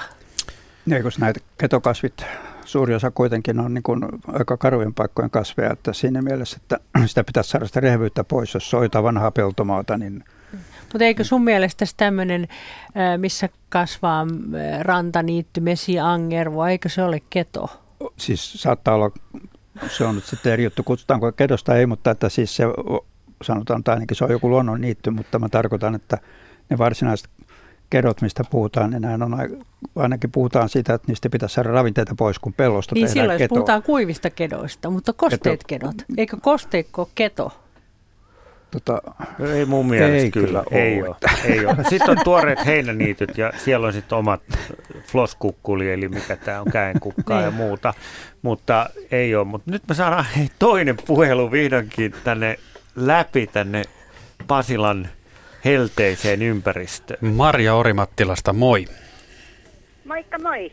No niin, minkälainen kysymys sinulla on? No mulla oli tämmöinen, kun lapsena vaikka missä käveli, niin kissan kelloja oli paljon. Siis kaikki noin niin tienvierillä ynnä muilla. Ja nykyään niitä näkee tosi harvoin. Ja nyt minä tiedän Orimattilassa yhden paikan, missä niitä on paljon. Ja minua niin kiinnostaisi saada omallekin pihalle mökkitontille kasvamaan. Niin, niin mi, onko se niin, että ne vaan leviää omalla, omalla siinä paikallaan vai voiko niistä ottaa juuria tai siemeniä? Siemeniä. Mulla on siihen savikumpareen päälle tullut hieno kissan kelloketo. Joo, meillä nimittäin niin semmoisessa paikassa kuolemattuja hautausmaata, niin kun siellä on näitä ö, todella vanhoja, vanhoja, vanhoja hautoja, mitkä on jo hoitamattomia ynnä muita, niin siellä on yksi paikka, joka aivan ö, muutaman aarin alueella kasvaa aivan ihanana kissan kelloja. Ja se on kuiva paikka varmaan, kuiva aurinkoinen pa- joo. paahteinen paikka, eikä siinä ole kilpailua. Ni, niin tota, nyt a, näihin aikoihin alkaa olla, en mä nyt tiedä, kann- voiko hautausmaalta mennä ku, kukkia leikkaamaan. Niin, mutta ne, ne ei, ei tietenkään, mutta ne kasvaa myös siinä tiealueilla. Joo, ja siitä vaan nyt keräämään. Tietyllä alueella. Joo, nyt vaan nyt alkaa kohta olen kissankellon siemenet kypsiä, niin siitä keräämään ja sitten äh, roiskit siihen kohtaan, mihin piha, missä pihassa on semmoinen kuiva aurinkoinen paikka, niin avot, sulla on kissankellon niitty kohta. Oi, mä haluan sen. Se on ihan helppo juttu, mulle se tuli vuodessa. Joo, mulla on- Oi, ihana. Kissan kellon kanssa voi myös tehdä niin, että jos on semmoisia tienpientareilta, niin sieltä voi vähän juuria kaivaa. Et mä oon siirtänyt niitä niin. Mutta sitten kissan kellon kanssa mulle on käynyt niin, että mä epäilin, että mun siirto epäonnistui. Meni vuosi, ei mitään. Meni toinen vuosi, ei mitään. Meni kolmas vuosi. Viiden vuoden kuluttua ne alkoi yhtäkkiä kukkia, ja, joka oli tosi outoa, koska sehän ei ole mikään monivuotinen kasvi. Miten Joo. niin ei ole monivuotinen? Jos se on niin kuin, siis tarkoitan sitä, että kun se ei ole tullut kertaakaan. Niin, niin, niin. Joo. Niin, niin, joo. Mutta noin, kun se on niin kaunis ja se on minun lapsuuden ajan kukka, niin olen oikein kiitollinen näistä tiedoista. Kiitos Maria soitosta. Hyvä tila jatko Torimattilaan. Samoin. Kiitos. Moi moi. Hei. Puhelinnumero luonnonkukkia loistetta lähetykseen on 020317600. Siis 020317600. Täällä on Tiina lähettänyt meille kysymyksen, joka on Leenalle varmasti mieleen. Onko Maarian kämmekkä yleinen? Kyllä sitä näkee tässä keskuspuiston metsässä Helsingissäkin. Miten se leviää paikasta toiseen? Sähän no, halusit kämmeköistä Joo, pohtia. kämmeköistä kysymyksen, just kun tota, oikeastaan mä voisin heittää pallon tuosta Pertille, kun kämmekään, kämmekän siemenet hän on elämää pienempiä pölyä. Niin mitä mieltä sä Pertti oot siitä, kun nyt kämmekän siemen hän tarvii sen avusteen, että se itää, niin mitä helle kämmekän siemenet ja kämmenenkään siemenen itäminen, miten, mitä tapahtuu? No toi, kyllä sanotaan, että tuo ylittää, ylittää se, mitä mä voin sanoa äh, noin äh, varmuudella tietäväni. Että se Joo, mutta oleta edes. Mutta en tiedä, voi, voi olla, että, että kuitenkin niin ne eivät pitäisi tällaisesta, kun ainakaan siinä kuivuus, siinä on se kuivuus, kuivuus mukana ja ellei, että luulisin, että se vaatisi vähän kosteutta kumminkin. Miten paljon, tota, kun aika monen kasvin siemenet hän säilyy itämiskykyisenä monta vuotta, niin miten kämmekän se pölymäinen siemen, niin sä- säilyttääkö se itämiskykynsä monta vuotta? No sitä, sitä en osaa sanoa, mutta todennäköisesti ei, koska siinä, siinä ei, ei ole, siinähän ei ole mitään oikeastaan, että sen pitää päästä hyvin nopeasti Joo. itämään ja itämään, jos se, se ei pysty siitä otaksun, että ei, ei, ei kestäisi kovin pitkään. Mutta kyllä mä, kyllä mä oon nähnyt aika paljon, Maarian, Maarian kämmekkähän on yleinen, niin jopa täällä pääkaupunkiseudulla noilla kosteikkoalueilla niin on aika paljon kyllä Maarian kämmikkää. Tuossa, jos to, ö, tuossa Vantaa-alueella on Lamminsuon suojelualue, niin siellä on todella paljon Maarian kämmekkää ja sitten toiseksi siellä on vielä harvinaista punakämmekkääkin, senhän takia se on suojeltukin. Maarian kämmekkä on varmaan niistä ylempiä ja sitten lehdo, lehdo, lehdokkihan on toinen sitten semmoinen, joka on aika yleinen. Ja tänä vuonna kai valkolehdokit kukkii aika kauniisti, ainakin näin on, on kuullut, että niillä on mennyt niin kuin kukinta on ollut runsasta kämmekkäkasveilla tänä vuonna. Nämä on siis tavattoman oikullisia Mm. kaikki. Valkolehdokkakin on semmoinen, mikä voi jonain vuonna, niitä voi olla paljon, seuraavana vuonna ei ole mitään, ja siellä ne kuitenkin jokottaa vuosikausia. Mutta sitten näillä kämmeköillähän ne, ne siemenet kuitenkin, kun on niin kevyitä, ne lentää tuulen mukana, ja niitähän tyypillistä, että näistä harvinaistakin on syntynyt maantien varsin tällaisia verillisiä esiintymiä, että siinä on tietysti sopiva ilmavirta autojen täältä liikenteen vuoksi ja sitten sieltä löytyy tämmöinen mukava kosteekohta, niin, niin, niin siihen niitä tulee. Ja just Maarian kämmekkää esimerkiksi on monasti tämmöisessä Esimerkiksi kosteessa. pohjoisessa näkee Maarian kämmekkää paljon teidän varsin. Joo, Joo, ja lehdokkia kanssa. Joo. Ja täällähän on, on sitten näitä, näitä suovalkkua on täällä ja lehtoneiden voippaa ja tämmöisiä, niin muutamia esiintymiä tievarsilla, tämmöisiä merkillisiä. Kyllä se on kumma, että tieliikenne levittää näitä kämmeköitä ympäri Suomea. Ja Reijo Kokkolasta on seuraavaksi linjalla. Haloo, No haloja, haloja, terve, terve. terve, olepa hyvä. No tota, kun tämä edellinen soittaja soitti näistä kissan kellosta, että kun ei löydy mistään, tai on vähentynyt aivan rajusti, niin kyllä täällä Kokkolassa niitä piisaa. Ne on siellä nyt. Täällä on kissankelloja, löytyy ihan joka paikasta melkein. Ei Pyytä- muuta kuin retkellä. Pysytään kissakellossa, löytyykö, tai pysytään kissassa, löytyykö kissan käpälää? Se on toinen semmoinen, joka on vähän kanssa vähentymään päin. Kun mä en ole noista kasveista silleen, äh, kissankellon minä tiedän, mutta mikä on kissan käpälä? Se on kasvi. Joo, joo, kyllä, tiedän. Minkä Har- näköinen se on? No se on semmoinen äh, punertava tai valkoinen semmoinen kukinto on vähän, vois, jos käyttää mielikuvitusta, niin muistuttaa kissan tassua. Harmahtavat lehdet, matala, kuivien paikkojen kasvi leviää, rön, leviääkö se rönsyjen avulla? Kyllä, lyhyitä rönsyjä. Ly, lyhyitä rönsyjä tekee hyvä maanpeittokasvi. On muuten nähnyt. no niin. Jeestas, niin on. On muuten nähnyt, mutta si- ne on ihan harvoja paikkoja, missä niitä on. Aivan. Siksipä on, kysyinkin. On, nyt, kun, nyt, kun, nyt kun mainit ja kuvailit tuon, niin todella on nähnyt semmoisen. No, pidäpä, pidäpä paikka mielessä, se ei ole ihan semmoinen eh, joka hetki vastaan tuleva, että on arvokas havainto. Joo, ja mähän voisin ruveta viljelemään tätä kissan kello ja, kello, kello ja viedä tuota puhelinnumeron Facebookiin ja tota, myydä siemeniä. Niin. Ja hyvä, on että, hyvä bisnesmahdollisuus. joo, leikkileikkinä. Joo, ja hyvä, sinulla on Reijo huom, hyvä havaintokyky, kun tuosta muistit, että, että Joo. minkälaisista oli kyse sitten, kun kerrottiin. Tuota, kiitos Reijo soitosta ja Hei, hyvät... mulla on vielä Niin. yksi kysymys. Okei, ole Ää, hyvä. Tämä, tämä oli siinä kanssa, niin tota, minkä takia meillä ei kasva humala? Me ollaan sitä yritetty kasvattaa vaikka kuinka paljon, mikä se maaperä pitää olla, minkä pitääkö siellä olla joku tietty lannote. Ei millään. Siis ihan tämä luonnonvarainen humala vai? Joo, tai mitä nyt on tätä, kun ne köynnöskasvina niin kuin talojen päädyssä kasvaa. Että, Se vaatii vahvan maan, va- puolivarjosan paikan, kosteutta. Se on entinen tämmöinen ulkohuussi vieruskasvi.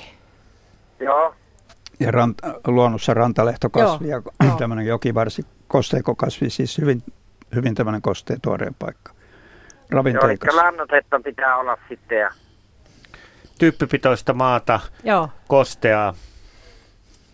joo, ja, Yes. joo, ja eikä, eikä kauheata paahdetta. Ei Sitten jos se on paahteessa portin pielessä, niin sitten jos ei muuta kiusaa siihen tule, niin kirvat.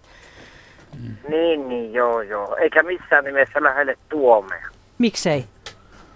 No Tuomessa on nimittäin kirvoja aivan älyttömästi. Joo, mutta ei tuomen, mulla- tuomenkirvat ei humalaa hyppää, tuomenkirvat menee viljoihin. Aha, justiinsa. Joo. Mutta Ihan, mulla vaan, on- ti, ihan vaan tiedoksi, että Suomessa on noin 400 kirvalajia. Joo. Tänään ei sentään puuttu kirvoista. Pidetään vaikka semmonen- kirvailta erikseen. Mulla on, kato, mulla on semmoinen juttu, että kun mulla on yksi omenapuu niin tuomen vieressä ja siihen ei ole tullut omenota yhtä, mutta kun mulla on toinen omenapuu niin vihreän vieressä, niin se on aivan täynnä omenoita. Siinä on kaksi pölyt, pölytyskasvia vierekkäin. Niin, niin, kyllä. Mutta no, nyt sanotaan Mutta- Reijo sinulle heipat Joo. Kokkolaan ja hyvät illanjatkot. Joo, Kiitos soitosta. Selvä. Moi moi. Moikka, ja se on tänne meille päin numero 02 03 17600 luonnonkukkien loistetta kello 20 asti tässä Luontosuomen teema-illassa. Täällä pa- paikalla studiossa on biologi Leena Luoto ja, kasvitieteilijä Pertti Uotila. Lisäksi voit lähettää sähköpostia. Osoite on radio.suomi.yle.fi ja nettilomakkeella osoitteessa yle.fi kautta Radio Suomi viestistudioon. Muista laittaa valinnaksi Radio Suomi. Jep, jep, tästä tulikin. Täälläkin on kissankäpälän taantumisesta kysymys. Ulla kysyy, että vuosikymmeniä sitten niitä näkyi teidän varsilla ja niin edelleen. Mutta mennäänpäs katsoa vähän tulevaisuutta, kun on tämmöinen harvinainen kesä, että 2006 oli 61 hellepäivää. Tänä vuonna on ollut tähän mennessä 50 hellepäivää, tai tämä on 50 eka hellepäivä. Ja silloin 2006 monin paikoin männyt kallioilla kuoli ihan, että tuli paljon keloja ja sitten koivut ja muut pajut, mitä siellä kalliolla sattui olemaan ja kasvamaan. Puista kuoli ja puhumattakaan sitten näistä luonnonkasveista. Niin jos me ajatellaan, että nyt 50 vuoden päästä on sitten se neljä astetta lämpimämpää, että voidaan tähän vielä ainakin 10 astetta lyödä lisää vielä, että puhutaan jostain 35-40 astetta, asteesta, kun on ääri, äärikesä. Niin leikitään nyt tällä ajatuksella, koska me tiedetään, että nyt tuolla Espanjassa, Portugalissa on jo tällaisia lämpöjä ja tehdään ennätyksiä, niin minkälaista sit on? Koska mua on ruvennut, kun mä katselen näitä kysymyksiä tässä, että kissan käpälä harvennuttuu ja niin edelleen, niin mitä siitä nyt leikitään vähän ajatuksella? Pertti, mitä sä vastaisit? No tota, ensinnäkin kyse on siitä, että, että siis vuoden keskilämpötila nousee ja hyvin paljon, että kyse on siitä, mitä on talvella. eikä siis siitä, mitä on kesällä. Että se on, mä vähän luulen, että se on, enemmän, se on tärkeämpi asia se, mikä on talvi, mitkä on talviolosuhteet, että nehän, se talvihan estää siis se rou, maa, routintuva maa ja muu, niin sehän estää siis huomattavan, huomattavan monen kasvin tänne leviämisen, että ne ei siedä routaa esimerkiksi. Meillä on lumettomia talvia niin, silloin. On lumet, no, talvet on lumettomia, että siinä mielessä ne voi sitä routia paremmin kuin ei lumisuojaa. Joo, mutta ei ole myöskään välttämättä ehkä pakkasia joka talvi. Niin, niin että siis tämä talvi on, talvi on varmasti siis, siis aivan niin kuin yhtä tärkeä kuin tämä, vähintään kuin tämä kesä, kesälämpötila, mikä, niin kuin, mikä niin kuin onhan se nytkin, nyt tietysti nämä monet kasvit pärjää hyvin hyvin tota, tämmöiset eteläiset kasvit ja lounaiset kaakkoset lämpimässä. Jos on lämmintä kesää, niin ne voi niin oikein hyvin, mutta ja saatta, saattavat levitä Suomeen, mutta sitten kun tulee se kylmä talvi, niin sitten se vie ne. Et, et se on, niin se, se, on niin sellainen asia, että vaikea sanoa siis, sit, tai, että, niin kuin, en nyt ole yrittänyt niin perehtyä sellaiseen asiaan, että, että mikä on siis se ja siinä on eri lajeihin vaikuttaa siis se, että mille on tärkeä se kesän lämpö, kuivuus tai, tai kosteus. Ja sitten mille se, se tota, talven, talven tilanne. Ja, Eli talvi määrää kesää siis enemmän. Talvi, se määrää kyllä ihan hirveän paljon, mutta ainakin, ainakin näin mä olen ymmärtänyt, ymmärtänyt asioita, että, että kun meillä tämmöiset tulokaskasvit menestyy hyvin ja samaan koskee näitä kaikenlaisia viljelykasveja, niin menestyy nyt hyvin. Sitten tulee se kova, kova talvi, eikö nämä ääri Kyllä, niitä tulee vielä 50 tulee se kova, vuoden päästäkin. Kova talvi tulee, niin sitten se, se vie ne pois. Että ei, se nyt, ei se nyt noin niin kuin kovin ehkä ihan noin vaan käyttämä muutos. Että se on ehkä vähäisempää kuin mitä voisi tässä ajatella. Eli, eli kasviosalta vähäisempää. Mitäs Leena vastaisi? No mä oon pohtinut tätä ja, ja tota, mä oikeastaan laittaisin, niin, tämähän on siis erilaisten tekijöiden summa, niin kuin Pertti sanoi, että tämä ei ole yhden asian liike, niin, niin tota, okei, kesä lähtee menee niin kuin kohti Välimeren kesiä, mutta sitten talvi on aika ratkaiseva asia. No sitten mitä tapahtuu sateisuudelle? Tuleeko meille välimeren kaltaiset sateisuudet vai pysyykö meillä talvisateiden alue vai milloin, milloin sataa ja minkä verran sataa? Talvella sataa ja enemmän. Niin. No sitten yksi asia, mikä ei muutu, on päivän pituus. Sitä ei voi muuttaa mihinkään. Eli meillä on, meillä on päivät semmoiset kuin on. Eli meille porottaa kesällä enemmän – kuin Välimeren alueella. Eli se paahde on täällä kovempaa kuin Välimeren alueella, jossa päivä pituus ei ole sama, mitä meillä on tuolla pohjoisessa.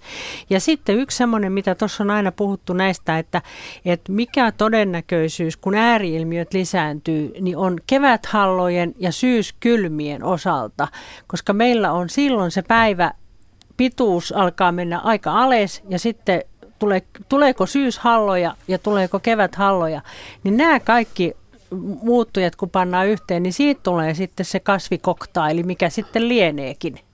Eli voisiko sanoa ainakin näin, että haastavuus kasveille tulee lisääntymään?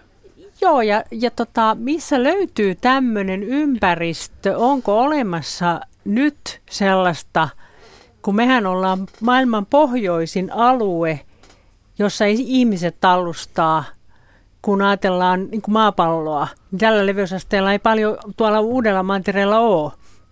Eli jos ollaan 60 leveysasteella tällä päivän pituudella, nostetaan vaan keskilämpötilaa, niin missä on semmoista nyt tällä hetkellä? Ei oikeastaan missään. Et se on niin kuin uusi, a, uusi kasvillisuus ja tämmöinen elinympäristö. Jos Kyllä. oikein, jos oikein niin kuin karkeasti ajatellaan. Niin, koska ei Sipiriassa tällaista ole. Eikä Pohjois-Amerikassa. Eikä Pohjois-Amerikassa. Eli te olemme luomassa uutta tuntematonta, elin, uutta tuntematonta e- elinympäristöä. Tämäpä mielenkiintoista. 50 vuotta aikaa ja evoluutio ei ihan taida taipua siihen. Niin, onneksi ei tarvi ehkä niin kauan katsella. Leila Hollolasta on meillä nyt linjalla. Halo. Oletko Leila siellä? Olen. No niin. Mä olisin kysynyt, kun oli tuossa teidän illan alussa puhuttiin valkoisesta horsmasta. Ja meillä on kesämökki täällä Hollolassa ja täällä on kahdessa paikassa tien varrella kasvaa valkoista horsmaa. Ja tämä tila, missä me ollaan oltu jo vuosikymmenet, niin on ollut mun isovanhempien maisemat myöskin. Ja mä olin jo lapsena täällä ja silloinkin kasvoi valkoista horsmaa, mutta se, se ei niin kuin leviä. Mikä on se ero niin kuin tähän normaaliin renturuusuun? Miksi tämä valkoinen horsma ei leviä? Se kasvaa kahdessa paikassa täällä, mutta en ole missään muualla nähnyt. Pertti Uotila, ole hyvä. Tot, tota, siis niin kuin oli puhetta näistä valkoisista kukista, että näissä punaisissa, sinipunaisissa kukissa on näitä valkoisia, valkoisia mutaatioita ja, ja tota, se on yleensä yhden tai muut, hyvin pienen, pienen perinnöllisen muutoksen aiheuttama, aiheuttama muunnos. Ja, ja tota, ne siemenet, mitkä siitä, mitä se valkoinen kukka tekee, ehkä se on ristipölyttynyt vielä sen punaisen kanssa, niin siinä todennäköisesti se punainen väli on joka tapauksessa tämmöinen vallitseva niin, että se ei, se ei, se ei niin kuin periydy niissä siemenissä. Ja ne, ne valkoiset yksilöt, ne saattaa olla, että ne on ollut siellä isän aikaan tai isoisän aikaan, koska se, se maitohorsma tulee erittäin vanhaksi kasviksi. Joo, että se on sama joo. kasvi, se saattaa niin kuin pikkusen se juurakko haaro tai levitää, että siitä voi tulla semmoinen neliömetrin tai muutama varren kokoinen laikku, mutta se on yhtä yksilöä. Siinä ei ole yhtään enempää, se on se yksi ainoa, mikä siinä on sinnitellyt, että se joskus on tapahtunut se mutaatio, siihen on syntynyt tämä yksi yksilö. Ja taas sitten nämä, nämä tota, punaiset tavalliset horsmat, niin niitähän on, niitä on siis siinä on monta yksilöä. Tänne, jokaisessa yksilössä saattaa olla muutamia varsia, mutta niitähän on sitten vaikka kuinka paljon ja siementä tulee tolkuton määrä, että, että siis ne tietenkin niin kuin leviää ja lisääntyy, mutta sitä valkoisen horsman siementä ei, ei niin kuin tule. Se on, että se, se on semmoinen, ja, ja nyt näissä horsmissahan on vielä tämmöisiä siis muunkin värisiä kuin valkoisia, että siellä on tällaisia kirjavakukkasia mutaatioita myöskin, miksi se on niin kuin valkoinen – valkoista ja punaista, kumpaakin semmoisia niin kuin, se on kirjava se kukka. valkoisia nämä. Että ne on yleensä ne on vanhoja, vanhoja mitä silloin tällöin, tällöin näkee erinäköisissä paikoissa ja se on se sama mätässinä, mikä saattaa vuosikaudet ja vuosikymmenet sinitellä, sinitellä mutta ne, ne ei lähde leviämään samalla lailla kuin nämä, nämä punaiset. Joo. No sitten ei varmaankaan ole niin suurta haittaa, kun nyt on vimma niittää näitä teidän varsia ja tämäkin on teidän varsilla nämä mole, molemmat paikat, missä niitä kasvaa, niin onko siitä nyt sitten haittaa, kun se aina niin kuin niitetään alas? No siis voi sitä sitten joka tapauksessa määrä, määrä, määrämittainenhan niidenkin ikä on, että ei niistä siis ikuisia tule, että jos, jos sitä nyt on, ne on niin kuin rankasti kuritetaan jatkuvasti, niin voihan se olla, että se sitä sitten niin kuin jossain vaiheessa menee ehkä nopeammin, nopeammin kuolee pois kuin mitä se luontaisesti kuolisi. Justi joo. No mutta tämä oli hyvä tietää, kun mä tosiaan muistan lapsuudesta, että mä näin niitä ja sitten mä oon ikään kuin unohtanut, kunnes nyt näin tässä tänä kesänä, kun tultiin, oli, oli semmoinen horsmien kukkimisaika justiin. Mulla ne on ollut ohikukkineita, kun me ollaan tultu, mutta nyt ne kukkii, ja se kukkii niin kuin vieläkin se valkoinen horsma siinä. Niin siinä voi olla, siinä voi olla sellainenkin asia, että ne, mä en tiedä nyt, ö, siis pystyykö ne, mitkä horsmat yleensä pölyttää, niin onko ne sitten sellaisia, mitkä pölyttää tällaisia kukkia, mikä on normaalivärisiä, että ne, ne voi olla, että ne valkoiset kukat eivät, eivät ehkä ihan yhtä hyvin pölyty ja ainakaan niihin ei kehity siementä, eli ne säilyy niin kuin pitempään kuin, kun ne Aha kun joku kukka, kun se pölyttyy, niin sen jälkeen se, se kukka muuttuu tarpeettomaksi. Tavallaan ne, ne terälehdet ja muuta, ne alkaa kuihtua. Joo, Mutta joo. Siinä, jos ei se ole pölyttynyt kunnolla eikä siemen ruvennut kehittymään, niin silloin se, ei, silloin se kukka saattaa kestää pitempään. Ai jaha. No tämä oli oikein mielenkiintoista tietää. No niin, se oli. Hyvä. Tuli no niin. hyvää informaatiota. Kiitos Leila paljon Joo. ja hyvät illat Hollolaan. Hei, Samoin, hei. kiitos. Kiitos tästä ohjelmasta taas. No niin, kiitos. Täällä ollaan. Kiitos. Täällä ollaan, jotta tuota, niin kaikki tietäisimme hieman enemmän. Puhelinnumero tänne studioon on 020317600. Mirjani vastaa puheluihin. Luontosuomen luonnonkukkien loistetta jatkuu kello 20 asti vielä. Siis 020317600. Jatketaan vielä tuosta valkoisesta horsmasta. Täällä on tullut monia kysymyksiä. Otetaan yksi kohta vielä. Että Eero kysyy, että onnistuuko siirto juurakon siirtämällä vai miten? Että jos tämä kertoo, että se, sitä niitetään vuosittain alas, että tuli, mäkin tuossa mietin, että onnistuuko se, että kaivat ylös ja siirrät. No periaatteessa sillä lailla se sitten onnistuu, eikä siemenestä. Joo. Mitäs Leena sanoo? No tota, mä mietin tässä puutarhuri, pieni puutarhuri nosti minussa päätään taas. Mitenköhän olisi Horsman pistokaslisäys? Keväällä siitä naps ja multaa juurtumaa. Olisi tasan tarkkaa äiti ja se kaltainen. Niin, kasvullinen lisääntyy. Koska tota, tota monet, pelar, moni lisää pelargonia ja muuta vastaavaa, niin tota, Viiniköynnöksiä olen niin, tehnyt tästä muun muassa. nyt haaste ja sitten Horsman Siitä kanssa. hei kuulijoille hyvä vinkki, Niin, että pistokas- kokeilkaa ja pistokas- kertokaa meille, että miten Niin. käy. Pistokas lisättyä horsmaa, niin tas, tar, tasan tarkkaan on sen väristä kuin oli vanhempansakin. Niin, ja varsinkin jos löytää niitä kirjavia, mistä Niin, Pertti niin. mainitsi. Niin Koska siitä. monet, monet juurtuu aika helposti, ei, ei, ei vesilasissa, vaan, vaan tota, multaan laitettuna, niin ihan, ihan hyvä. Nyt päästään Keski-Suomen suuntaan. Tuula soittelee meille. Terve. Joo, terve. Tämä on luote, luoteessa Keski-Suomea ja mulla on useampi tämmöinen pikkuinen tai ehkä kommentti tuohon maitohorsmaat. Tosiaan kaksi paikkaa, monta kymmentä vuotta, kaksi samaa paikkaa, missä maitohorsma on, on täällä valkoisena kasvanut ja tosiaan ei ole siitä sen kummemmaksi niin kuin paljon isontunut. Mutta tota, tiede, tein var, tien varrella ja sitten, sitten äh, vaikka oja on kaivettu välillä, eli mä silloin luulin, että nyt se maitohorsman paikka hävisi. Siitä meni ehkä muutama vuosi, niin sieltä ne nousi uudelleen. Että se sama yksilö kesti senkin sitten sen kaivamisen tielaitoksen maantien ran, äh, tota, varrella. No sitten olisi Maarinkämmenkästä sanonut, siitä puhuttiin jossain vaiheessa, niin ihan sitä, että löysin ainakin kymmenen yksilöä aika lailla kuivalta kankaalta, kun kattelin noita kantarelleja. Mutta ihania. Siis mä olin hyvin onnellinen, vaikka en yhtään kantarellia löytänyt muutama viikko sitten. Mutta ihania Maarian kämmeköitä siellä parhaillaan kukki. Ja sitten olisin kysynyt tota, pihlaja, mulla on kotipihlaja tuossa yksi iso ja monta monta pientä pihassa, tällainen kuiva piha, kuiva metsäpiha, niin tota, neien alimmat lehet tuossa isossa pihlajassa on käpertynyt. Oikeastaan silloin, kun ne mm, toukokuussa, kun oli niitä kuumia ilmoja. Ja sitten toinen pihlajan lehteen liittyvä oli täällä mun entisessä kotona, 10 kilometrin päässä tästä, niin, niin siellä on sellainen ilmiö oli pihlajassa, että ne lehdykät, eh, to, toiset lehdykät oli äh, alkanut luovuttaa tota, vihreätä väriä, eli ne oli vaaleanvihreitä ja osa oli niistä tummemmanvihreitä. Että onko se tämän kuivuuden, onko nämä molemmat kuivuuden aiheuttamia vai onko siinä tuossa pihlajassa sitten joku ötökkä, joka aiheuttaa sen, sen tuossa. Nämä oli eri pihlajia siis, mistä puhuin. No Leena Luoto osaa vastata kirvarakastaja siinä. No joo, kiitos vaan uudesta nimit. Ennen mä olin luteiden ihanoina, nyt mä oon kirvaraka. Ajattele uusia nimiä Joo, vuosi. kyllä, kyllä. Kun mä otan kohta kaikki ryhmät haltuun. Tota, keväällä pihloja lehti käpristi aika paljon kirvat, koska kirvoilla menee kivasti nyt kun on kuumaa. Kirvakuumuus ja kiva olo on tämmöinen hyvä muistaa.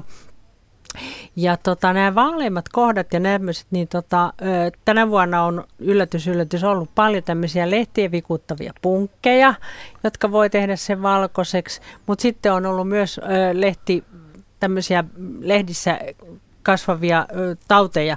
En olisi huolestunut, Pi- pihlaja on kohdannut tämmöisiä ongelmia vuosisatoja, ja nyt niitä on vähän enemmän. Pihlaja selviää, se on selvinnyt täällä jo jääkaudosta alkaen, että ei, ei syytä huoleen, jos ne vähän menee lehdet käppyrään. Nehän on kohta poistuvaa materiaalia, kiertoon menee.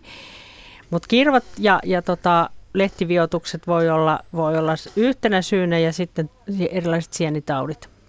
Joo. Joo, näin minä olen arvellutkin sen. No sitten ihan, jos te pystytte vielä vastaan, niin, niin voiko olla, tästä on varmaan 20 vuotta, 30 vuotta aikaa, olin, olen ottanut aikanaan tavallisen kameran kuvankin. Kirki, oli, siis oletin sen olevan kirkiruoho.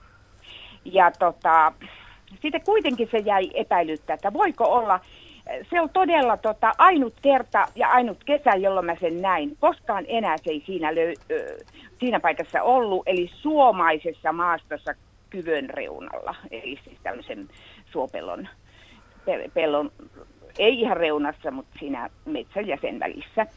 Ja tota, silloin mä sen määrittelin kirkiruohoksi, mutta tota, niin on Voiko täällä luoteessa Keski-Suomessa, joka ollaan niin osa Suomen selkää täällä, niin, eli on aika vaatimatonta meidän kasvillisuus kuitenkin, niin voiko se olla, voiko se olla kirkiruoho? Mitäs Pertti? Voiko se olla punakämmekkä? No tota, ennemmin kuitenkin ehkä kirkkiruoho kuin punakämmekkä. Punakämmekkä vaatii kyllä varsin tämmöisen ravinteisen, ravinteisen suon kasvakseen, mutta kirkkiruoho nyt ei, ei ole yhtä lailla ravinte, ei vaadi yhtä ravinteista ja se on enemmän sellainen vähän, vähän niin kuin tämmöisten niittymäisten, niittyjen ja ketojen kasvi pohjoisessa sitten, sitten niin kuin suokasvi kokonaan, että että kyllä se kirkkoruoho mun mielestäni voi hyvin olla, että sillähän on semmoinen aika kapea, kapea kukinto, saman värinen suurin piirtein kuin Marjan kämmäkällä, mutta kukka on pitkä kannuksinen. Se kyllä pitäisi näkyä siinä kuvassa. Nyt mä muistan niitä kannuksia, mutta se oli voimakkaamman värinen selvästi, mitä meillä kasvavat Marjan kämmäkällä. Ne no, on aina aika vaaleita. No kyllä se pitää paikkansa, että se on voimakkaampi varmasti ja vähän, kukat saattaa olla vähän No joka tapauksessa kukinto on pitkä ja kapea, semmoinen sylinterimäinen, että se on pitempi kuin Joo. Joo, kyllä. tuolla Maarian kämmäkällä, eikä siinä ei ole laikkuja täpliä lehdessä. Ja, Joo. Että kyllä no sitä voi olla, ja sitten se on semmoinen, mikä siis myöskin vaihtelee ihan tavattomasti sen, sen runsaus eri vuosina, vuosina, että se saattaa silti hengissä olla, olla mutta ei, ei tule maanpinnalla näkyviin. Joo, voi olla näin, koska mä oon yrittänyt seurata sitä monena vuonna, mutta se on ehkä vähän pensottunut ja puskittunut se kohta, että ehkä sitten sekin voi olla, että se ei siellä. No sitten tota, pikkusen vielä, jos ehitte, niin oranssi keltano oli mulle viime kesänä vai toissa kesänä. Ihan en ole ikinä nähnyt täällä, mutta sitä oli, no se oli semmoisen kävelytien penkassa, että onko se taas jostain sitten, kun on näitä siemenseoksia kylvetty, niin voiko se olla sitten semmoisessa No kyllä sitä Suomessa kasvaa luontaisestikin, että ei se, ei se nyt välttämättä ole siemenseuksesta, enkä mä jotenkin muista nähneen tai kuuleen, että sitä olisi siemenseuksessa, mutta sitä on kuivilla paikoilla luontaisesti jonkun verran, että se on aika harvinainen ja se on niin kuin poikkeuksellinen kasvi meillä siinä suhteessa, että se on siis oranssivärinen eikä... Joo, eikä... se on totta. Sen takia se pisti silmään siinä pyörälläkin ajaessa, kun se oli niin erikoisen näköinen. Ja tosiaan sen tunnisti heti kasviosta orassi. Ja Joo. sitten ihan viimeinen kysymys vielä muutama, niin ei ole puhuttu lieoista yhtä eikä kortteista ja kortteista. Ja kortteista kangaskorte oli mulla eka kerran, kun mä näin hyvin kuivalla kankaalla, missä on nyt puolukkaa ja vähän muskikkaa ja tämmöistä. Niin tota, mä olin aivan tökertyä, että miksi, miksi järvikorte kasvaa kankaalla, mutta sitten tunnistin sen jäljestäpäin kirjasta niin kangaskortteeksi. Että se oli, että olisi kiva tietää, mutta en ole sen historiaa sitten, mistä se aikanaan, miten se aikanaan on se korte sinne. Korte jotenkin, sen liittää, vaikka onhan noita metsäkortteita ja peltokortteita ja muita kortteita, mutta että miten semmoinen pikkunen pläntti oli siellä keskellä kangasta ja ennen en ole sitä huomannut vaan.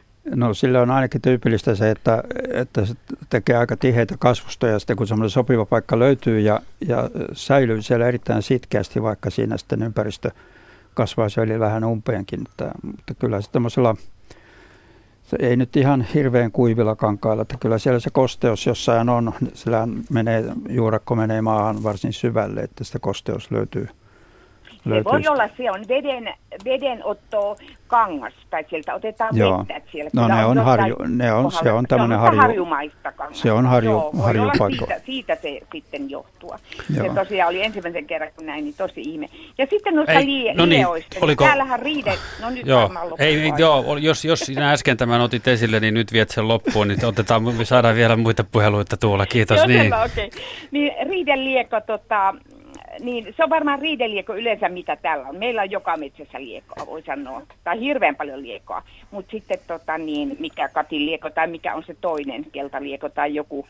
Niin tota, onko niitä, kun joku sanoo, että ikinä on nähnyt liekoa jostain etelämästä, niin onko, se, onko lieko miten tota, yleinen? No meillä on siis muutama, muutama laji on sääriedelieko, katilieko, ketulieko, keltalieko. Siinä ne suurin piirtein on ja ei niistä mikään varsinainen harvinaisuus ole. Tota, vähän erilaisilla paikoilla, keltaliekoharjuilla ja mäntykankailla ja, ja toi Rideli konsti, se varmaan se kaikkein yleisin niistä tämmöisissä sekahavumetsissä, ei nyt ihan kuivissa paikoissa, vähän, vähän kosteissa. Että kyllä sitä, niitä nyt on koko Suomessa. Po, kaikilla on pohjoisessa oma rotunsa, mutta muuten. No niin. Kiitoksia hirveän. Kiitos Tuula soitosta ja, ja hyvät illanjatkot. Kiitos samoin. Moikka. Joo, moikka. hei. Oliko Siinä se oli- luoteiseen Keski-Suomeen? Oikein ihana, kun oli paljon Joo, kysymyksiä. Nämä joo. lia, lihat on vaan niin pieniä, niin huomaamattomia, että se on varmaan siitä, että niitä, niitä ei oikeastaan huomaa, ellei huomaa. Ellei sitten siinä vaiheessa, kun ne tekee sen itiöpesäkkeen. Niin ylöspäin. Ja nyt tulee puheluita kuin s- sadetta Siimaa. kesällä. Tänä kesänä Raumalla on Joo. tullut vettä. Ja aina vaan mennään tota, niin pohjoisemmaksi ylitorniolta soittelee Anja. Moi. No moi moi. Joo, ole hyvä.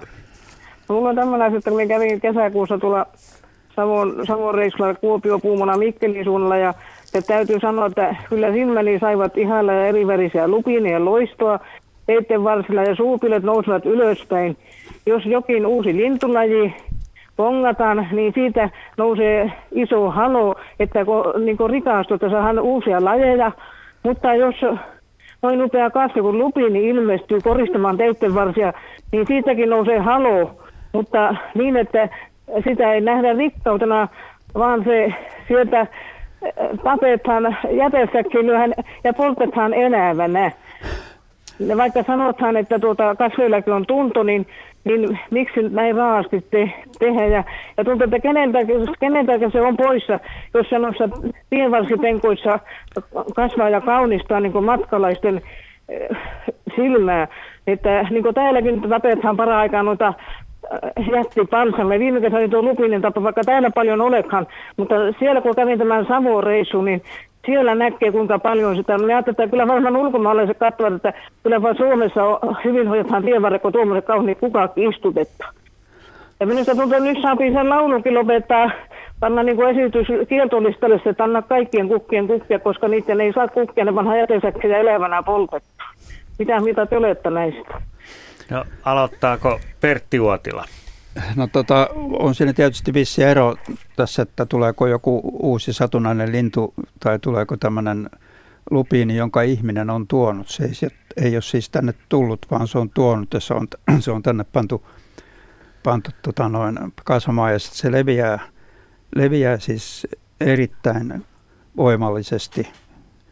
Onhan se kaunis tietysti, mutta tota, Se, on kyllä kaunis. sen vaikutus... Tämä on tämä silisävyjä on niin Sen, eri. mutta Val- siitäkin valkoista on hyvin harvoin. Jos, se- jos valkoinen se on niin semmoinen pikku rykelmä, niin kuin se istutettu erikseen. Joo, mutta, mutta tota, se vaikutus sitten niin kuin siihen muuhun kasvillisuuteen on aika, aika huomattava, että se syrjäyttää sitten niitä, ne alkuperäiset, alkuperäisiä tämmöisiä keto, keto- ja pienarkasveja, mitä siinä on, ja leviää metsää ja, ja, ja tota, syrjäyttää niitä siitäkin. Ja, ja sitten niitä, se vaikutus tähän koko eliöyhteisöön, on sitä on jonkun verran selvitettykin, niin se on aika paljon köyhempi siinä lupiini kasvustossa kaikki hyönteisenä ja muu maailma, kun sitten on siinä normaalissa keto, tienvarsissa ketokasvillisuudessa, että et tota, et se on siis vieras laji, mikä ihminen on tuonut ja se on päässyt karkuun ihmiset. Okei, jos se pysyy puutarhassa kaikki hyvin, mutta sitten kun se pääsee Joo, sitä me ajattelin, että kun se tuosta, tuosta tienpostolla hae lupine ja jätti paljon, että saankohan me poliisit niskaan. Niin. Ei nyt sentään. Ei. Mithän meiltä on vihreät on yleensä näistä luonnonsuojelijat? Siis ei, ei varmasti, eivät varmasti halua lupin ja luonnonsuojelijat. Joo. Kyllä se kaunis on, kyllä sillä silmän leppä, kun tienvarsia katsoo. Joo, no ja tämä, myös tämä tota, niin Ylitornion murre oli meille tässä näin. Minä ja sitäkin jäin No, on kuuntelemaan täällä kaiken. miehiä Mm, kiitoksia, kiitoksia Anja soitosta ja hyvää illanjatkoa. Joo, kiitos Hyvä. samoin. Hei. Joo, hei. Siinä tulikin todella hyvä kysymys, ää, jota kannattaa jatkoa pohtia. Meillä loppuu kohta lähetys. Leena Luoto, mitäs mieltä sä oot näistä vieras- ja tulokaslajien eroista? No tota, tulokaslajinahan pidetään semmoista, joka on omin avuin tänne tulla tupsahtanut ja vieraslaji on tosiaan se, että se on, se on siirtynyt eh, ihmisen avustamana. Eh, Kun kiertää tuolla maailmalla, niin, niin tota, semmoinen asia, minkä mä oon huomannut, niin esimerkiksi tropiikissa niin tienvarsien kasvillisuus alkaa muistuttaa, meni mihin tahansa tietyllä kasvillisuusvyöhykkeellä, niin maapallolla ihan sama. Siellä on ihan samat kasvit. Ja jos ajatellaan nyt, on se sitten lupiini tai joku tämmöinen muu tahansa, niin, niin perimmäinen kysymys on mun mielestäni siinä, että halutaanko me säilyttää tällä kasvillisuusvyöhykkeellä jotakin, joka ei ole muualla. Ja kun lupiinia ei meille alun alkaen ei ole ollut, halutaanko me ottaa tänne amerikkalainen kasvilaji tota, niin, että me olemme yhdenmukaisia sen, siellä olevan kasvillisuuden kanssa vai haluammeko me säilyttää täällä erilaisuuden? Sama on jättipalsami, se on Himalajilta tuotu. Halutaanko me niin, että meillä on täällä Himalajan kasvillisuus vai suomalainen kasvillisuus? Tähän mä heittäisin sellaisen esimerkiksi, mikä meillä on aivan ihana, on rantakukka. Mutta menepäs kysymään pohjoisamerikkalaisilta rantakukasta, niin ne sanoo ihan samat sanat, mitä me sanotaan lupinista, että ei herra jestas rantakukkaa tänne. Eli kysymys perimmäiseltä on se, että minkälaisen kasvillisuuskombinaation me haluamme säilyttää Suomen nykyilmastossa, Suomen nykyisillä kasvillisuusalueilla. Halutaanko me sinne jotakin, joka tänne ei kuulu, joka on ihmisen tuomana, vai halutaanko me, annetaanko me niin kuin kaikkien kukkia, ja ei se niin väli, että mistä tuli ja kuka toi, että kuhan nyt jotakin kasvaa. Siitä on niin kuin kysymys, ei ole sitä, että millä nimellä sitä kutsutaan. No mitäs Markus on mieltä, kun nyt on kaksi biologiaa puhunut, niin nyt kysytään... No tämmöset... ky- kyllä mä tota, niin näin maallikkona näkisin tämän asian, että, että, että tota, sen sillä lailla, että jos, se on, jos kun se on vieraslaji, niin niin, niin öö, sen kanssa pitäisi olla aika varovainen. Että, et, tota, niin, niin. Kuuluu puutarhoihin, mutta ei kuulu niin. Mutta tota, semmoinen lisäkommentti tähän, mutta tähän samahan koskee tota valkohäntä kaurista esimerkiksi. Mitä se täällä tekee? Se, paitsi että se syö ne puutarhat, niin se syö muun muassa hämeenkylmäkukat. Niin. Mm-hmm. Niin, no, ja toisaalta tietysti jos tilanne nyt, kun se nyt on tämä, niin, niin, niin, niin mitä, mitä tässä nyt sitten on yleensäkään tehtävissä, mutta... Niin, meillähän tulee näitä vieraslajeja paljon enemmän mm. koko ajan, että lammikki esimerkiksi on tuolla mm. Varsinais-Suomessa levinnyt vesikasvi, joka kukkii kauniin keltaisena, leviää vesistöstä toiseen sorsien mukana ja koska ilmasto lämpenee, niin me saadaan vaikka mm. me äsken pohdittiin, että kasvit ovat mm. pulassa, koska tänne on vaikea tulla, pohjoinen talvi, pitkä päivä ja niin edelleen, niin silti on näitä voittajia. Ja kuinka moni mökkiläinen on tapellut vesiruton kanssa? Niin, sanopas mm. muuta. Amerikkalainen kasvi.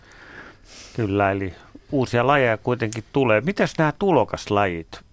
Tämä haluan kysyä Peltä. Puolitoista minsaa Niin, aikaa. mä tiedän. Ootko löytänyt tulokas nyt tuoreita tulokaskasveja? Siis tällaisia uusia. No tässä on, en minä löytänyt semmoista, mitä voisin nyt mainostaa, mutta sanotaan nyt kampasania, niin no, sekä näitä jo uusi, tuli uusi löytö. Siis kyllä kasveja tietysti tulee omina voinkin tänne. Niin, mutta kampasanmia, onko muita? Mutta en mä nyt osaa ruveta luettelemaan. Tota noin. Niin, onko Leena, vähän. Leena törmännyt? No, en mä ole sille oikeastaan katsellut. Tota, se, mitä tuolta voi tulla, niin kuin Tanska, Ruotsi, jotakin, jotka leviää tänne, niin nehän on tulokaslajeja sitten, jos täällä Joo, alkaa olla. ei ole vielä löytynyt. Niin kyllä no. niitä on, mutta ne tulee niin kuin hitaasti. Mm. Sitten ne no, piilossa jonkin aikaa ja sitten se räjähtää. No. Joo. Eli me jäämme tänne studio odottelemaan näitä uusia tulokkaita. Tämä oli Luontosuomen luonnonkukkien loistetta ilta. Paikalla oli biologi Leena Luotto sekä kasvitieteilijä Peretti Uotila. Kiitoksia, että pääsitte käymään. Kiitos myös kaikille soittajille, viestilaittajille ja Mirjamille puhelinvastaus hommista. Riku, onko loma ohi jo? Oh. no mä kattelinkin, että sä oot niin virkeän näköinen, että sä oot varmaan palannut töihin.